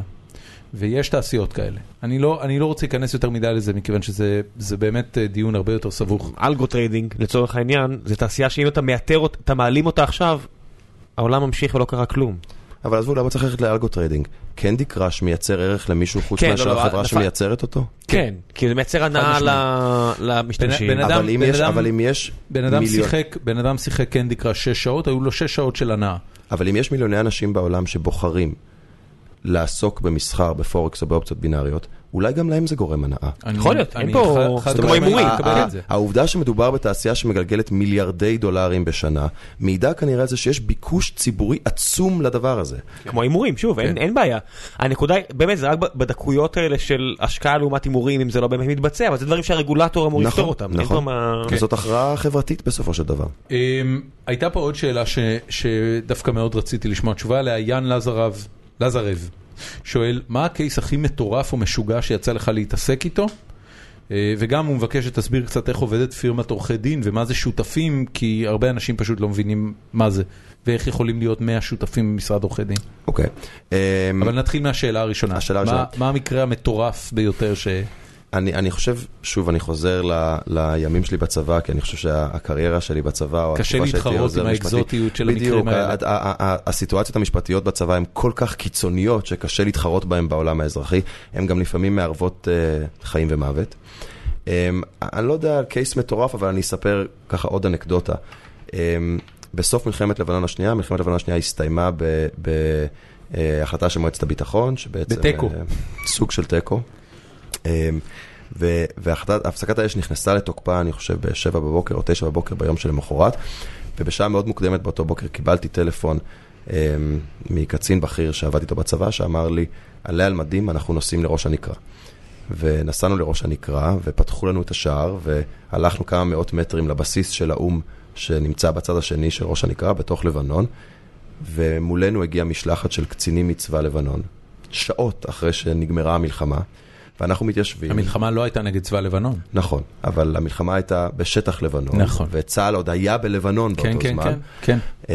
ואנחנו מתיישבים, שורה של קצינים ישראלים ושורה של קצינים לבנונים, ובאמצע יושבים שולחן כזה של אנשי יוניפיל, אנשי כוח האום, כדי להתחיל ליישם החלטה על הפסקת אש, כשבאותו זמן כוחות של צהל עדיין נמצאים בשטח. קשה לדמיין כמה הסיטואציה הזאת היא הזויה, כמה היא מוזרה, היא מאוד שונה מהסיטואציה עם המצרים שהייתה כולה בהסכמה ובטוב, וגם זאת חוויה שנמשכה ככה עבורי כמה חודשים טובים, והייתה מוזרה ומטורפת, והיו בה גם רגעים אופטימיים מאוד במהלך התקופה הזאת. אז אם הוא שאל על הקייס המטורף ביותר, אז כנראה שזה הקייס המטורף ביותר. יפה. אני חושב שהדיונים על מעבר פילדלפי מול המצרים מנצח את זה, אבל על זה כבר דיברנו. תגיד, מה אתה מאחל לעצמך לקריירה? כאילו, איפה... אני לא מכיר הרבה אנשים שהגיעו לסטטוס של שותף בגיל שלושים ושתיים, אני מניח מתוך הדבר הזה שאתה משפטן מעולה, או משפטאי מעולה. אפילו אולי שלושים ואחת. שלושים ואחת, מברוק, אל תשוויץ. בום. לא, לא, אני חושב שאתה אומר את זה, אני עושה את החשבון. זה הקו, זה הקו, שלושים ושתיים, אנחנו יכולים לחיות עם זה. זה לא דוגי האוזר, אתה יודע. מה העתיד? כאילו, אתה רוצה בסוף להיות שופט? לא, לא. האמת שכשהייתי ילד נורא רציתי להיות שופט, אני לא חושב שאני בנוי לזה, אני לא חושב שאני במסלול הנכון להגיע לזה. אני, חלק ממה שאני אוהב בלהיות עורך דין, זה להיות ככה עם הידיים בתוך העסק, לעבוד עם, בין אם זה הלקוחות שלי בצבא או הלקוחות שלי באזרחות, להיות מעורב במה שהם עושים. ושופט שיושב על הקתדרה שלו ונותן לנערים לשחק לפנינו, הוא קצת מחוץ לסיטואציה. נראה לי עבודה יותר קשה, לא? להיות שופט? נראה לי נורא והיום. זאת עבודה מאוד בודדה, זה מה ששופטים אומרים, שהם הם, הם חיים שם בבדידותם, זאת אומרת, הם לא... הם צריכים להיות מנותקים. זה הם והפקידה. עזוב, זה כל הם יושבת לכתוב. זה הם והחוק, כאילו, והשופט בסופו של דבר, רק הוא מחליט לבד, ואף אחד לא יכול לעזור לו ולהחליט בשבילו. אני אוהב להיות hands on, אני אוהב להיות בתוך העסק, ובתוך העשייה, ואני, שאלת מה אני מאחל לעצמי. משרד משיכה? לא, אני מאוד אוהב את המשרד שאני נמצא בו, ואני לא בטוח שיש לי כישורים ניהוליים מספיק טובים כדי לפתוח משרד משלי. אני מאחל לעצמי שאני, בשנים שנותרו לי לקריירה, אני אמשיך לעשות דברים שאני טוב בהם, ושאני מרגיש שאני יכול להצטיין בהם. ושלא יהיה לי משעמם. זה מה שאני רוצה. נאחל את זה לכולם. אני אגיד לך משהו שאמרתי כשעשו אותי שותף. סיפרתי שבאתי למשרד מהצבא. מקבלים סיכה? מקבלים צ'פחה על הכתף. באמת? עדיף סיכה. איך זה נראה? כי אמרנו שנדבר קצת על מה זה שותפים במשרד עורכי דין. האמת שזה הרבה פחות דרמטי ממה שחושבים. קוראים לך למשרד של הבוס, אומרים לך, החלטנו לקדם אותך להיות שותף, מזל טוב, עושים ארוחת ערב גדולה כזאת וזהו. וזה זה מסתכל. של כמה אנשים בארוחת ערב? כל השותפים. כל השותפים. איפה מאה ושש עשרה אנשים שהוא לאכול ארוחת ערב? כל שנה במקום אחר. כל שנה מכניסים שותף חדש? בשנה מקדמים שותפים חדשים. כמה שותפים נכנסו איתך? אם אני לא טועה, היינו שישה, אולי שמונה. אנשים עוזבים גם? בוודאי. אנשים פורשים, אנשים מגיעים לגמלאות. מה צריך כדי להיות ראוי להיות שותף? זאת אומרת, מה הקריטריון בעצם? בסופו של דבר, שותף הוא המקבילה בעולם המשפטים למנהל. שותף הוא מי שדילג מהרמה של להיות עובד מן המניין, ללהיות בעל אחריות ניהולית, אחריות... כמה עובדים יש ב... אנחנו, המשרד כולו הוא ארבע מאות וחמישים עובדים, משהו כזה, מתוכם שלוש מאות ומשהו עורכי דין, ומתוכם מאה ומשהו שותפים. ו- ובתוך השותפים יש היררכיה? בוודאי. מה השמות של ההיררכיה הזאת? במרבית המשרדים, החלוקה היא בין מה שנקרא שותפי שכר, שהם שותפים שמקבלים את התגמול שלהם בצורה אחת, לבין מה שנקרא שותפי הון, שהם אלה שהם באמת הבעלים של המשרד, מחזיקים באחוזים. כמה, כמה שותפים כאלה יש? זה כבר... הבנתי. אוקיי. נתון שאני לא חושב. זה מה שנקרא name, name partners גם, לא? לא, name partners זה אלה שהשמות שלהם הם על הלטה. לא, אני מנסה לא... זה הרצוג, פוקס ונאמן. הם, הם ה-named partners שלנו, ושלושתם כבר לא בין החיים. הבנתי. מי היום אגב, יש מנכ"ל? מי, מי הוא... יש למשרד שלנו שותף מנהל, שהוא אחד השותפים הוותיקים ביותר במשרד, מישהו שעשה את דרכו. האמת שגם היה, גם הוא היה עתודאי בפרקליטות הצבאית, והוא היום מנהל את המשרד, זה שנים רבות, ויש איתו... בשמו מותר לנקוב? בוודאי, זה מפורסם, הוא קיבל לאחרונה תואר דוקטור לשם כבוד, עורך דין מאיר לינזל, אוקיי. הוא השותף המנהל של המשרד שלנו, ואיתו יש חבורה של שותפים בכירים שמסייעים לו בניהול של המשרד, בסופו של דבר, משרד עורכי דין גדול הוא עסק, הוא חברה, וצריך לנהל אותה. צריך לגבות. צריך לגבות. צריך לחייב וצריך לגבות. צריך לשלם, צריך לדאוג שהלקוחות מאושרים, ושהעובדים מאושרים, ושיש נייר במדפסות, אז כן, זה עסק שצריך לנהל אותו. יפה מאוד. טוב.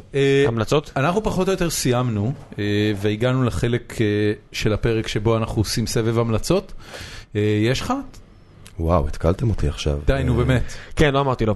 אני אומר פעם כן, פעם לא. חשבתי שאתה מאזין שלנו. אני מאזין, אבל אני... לא הגעת אף פעם לפשט. חכה, חכה. אז אני אתחיל. אף פעם לא הגעתי לשעה השנייה. קח את הזמן שלך, אני אתחיל. יש לי שניים. קדימה. א', בגלל שהייתי היום במשרד האוצר, הנה המלצה. הרבה אנשים יוצאים על נערי האוצר, ועל באופן כללי פקידים בממשלה, וכל מיני כאלה וכאלה, ושוכחים שזה בני אדם. ולא רק שזה בני אדם, זה בני אדם שעובדים נורא קשה, ואני אגיד לך, זה לא, באמת, שאתה, שאתה רואה את החבר'ה, ואתה יושב איתם קצת, ושומע אותם, ורואה אותם, אתה חייב אומר, וואו, כמה שיט, ושאלתי אותם, כמה שיט, חושבים, מלא, מלא, מלא, מלא שיט, זה נהיה, הרי מילת גנאי, נערי אוצר, נער אוצר, זה לא סתם יש את ה... ש... אחד ממכרנו, והחבר'ה שעושים את, את הפודקאסט של ערך מוסף, המלצה אחת, תזכרו שבצד השני יש גם בני אדם, ובהרבה מקרים, זה חייב שעובדים מאוד קשה עבור אידיאלים כאלה ואחרים, וגם אם זה לא מסתדר, אז תשימו את זה עדיין איפשהו בראש. והמלצה השנייה, זה מישהי פנתה אליי, מאזינה שלנו, והיא כתבה לי ככה. קוראים לי מירב, אני מכורה לגיקונם, ובנוסף חברה בקבוצה שמנסה להפעיל קו אוטובוס בשבת, מחולון, דרך מקומות אסטרטגיים בתל אביב, לים כבר בקיץ הקרוב. לצורך כך אנו מקיימים את סטארט ממש בימים אלו, ונשמח לשיתופים, ותמיכה כמובן. אז אני גם מתמוך, אני גם מתמוך כספית, וגם ישים את הלינק אצלנו באתר. דורון, אתה? יש לי שתי המלצות. הראשונה, ראם כבר נתן המלצה פה על סדרה בשם Big Little Lies. אני שלי ואשתי הנפלאה, התחלנו לראות את זה בשבוע האחרון. זה בדרך כלל ככה שאנחנו מתחילים לראות את זה בערב, ואז אני רואה פרק שלם, היא רואה רק את ארבעים דקות הראשונות, כי היא נרדמת, ואז היא רואה את עשרים דקות למחרת, ואז אנחנו ממשיכים לפרק נוסף. זאת סדרה מצוינת וקשה לצפייה מאוד להורים לילדים. זה מתאר עיירה אמריקאית מאוד פלצנית בשם מונטריי, והדינמיקות בין אימהות באופן ספציפי, סביב הגעתה של איזושהי אם חד-הורית לעיר. בתור אבא להורה בגילאים הרלוונטיים האלה, אבא להורה, אבא לילד, סליחה, היה לי ממש קשה לצפות בפרק הראשון, ממש, ברמה של הייתי על סף התקף חרדה כל הפרק. ולמרות זאת, מדובר בסדרה מעולה, מעולה מעולה. דיוויד אי קלי, שהוא יוצר טלוויזיה מכונן וותיק, לדעתי הוא עשה את פרקליטי אל איי, ובוודאות הוא עשה את אלי מקביל, ומשחקים בתפקידים הראשיים ריס ווית'רספון וניקול קידמן, שהם גם אקזקיוטיב פרודוסר, פרודוסריות של הסדרה, וזו סדרה בסך הכל שבעה פרקים, עונה קצרה יחסית של אייץ' בי או. זה לא עונה, זה לא יהיה עוד אחרי זה. לא יהיה המשך. לא נראה ככה. אוקיי. ממש ממש ממש מצוין. ממש. ובעונת הפרסים הקרובה אני משוכנע שזה הולך לקבל הרבה מאוד פרסים. שלא נדבר על זה, שזה גם סקסי ומגניב ומלוכלך וכאילו אפל טיפה, יופי של דבר. גם סוף, סוף מגניב. הדבר השני זה לנטפליקס. עלה לפני איזה כמה שבועות סטנדאפ של טרייסי מורגן. טרייסי מורגן הוא, הוא סטנדאפיסט ושחקן שחור אמריקאי, עשה הרבה שנים Saturday Night Live, אחרי זה עשה את תירטי רוק במשך עוד הרבה שנים. איש הזיה. ואז פגע בו מסעית והוא נפצע קשה, וזה בעצם המופע החזרה שלו אל הבמה.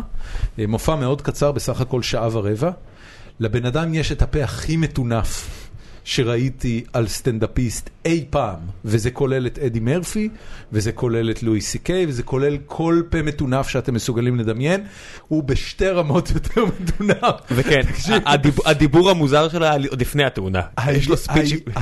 היה שם הקטעים שאמרתי לעצמי, תוך כדי צפייה, וואו, זה הקללות הכי גרועות ששמעתי בחיים שלי מבן אדם. לא בגרמנית. ממש מתונף, ממש ממש מתונף. אבל, אבל סטנדאפ מצחיק, למרות הכל. אז אני ממליץ על זה, זה שעה ורבע להעביר בכיף. זהו, זה ההמלצות שלי, שלך. יש לי אז המלצה, משהו שגיליתי לאחרונה ואני ממליץ עליו בחום לכולם. קחו את הילדים שלכם לים בבוקר. בבוקר בבוקר.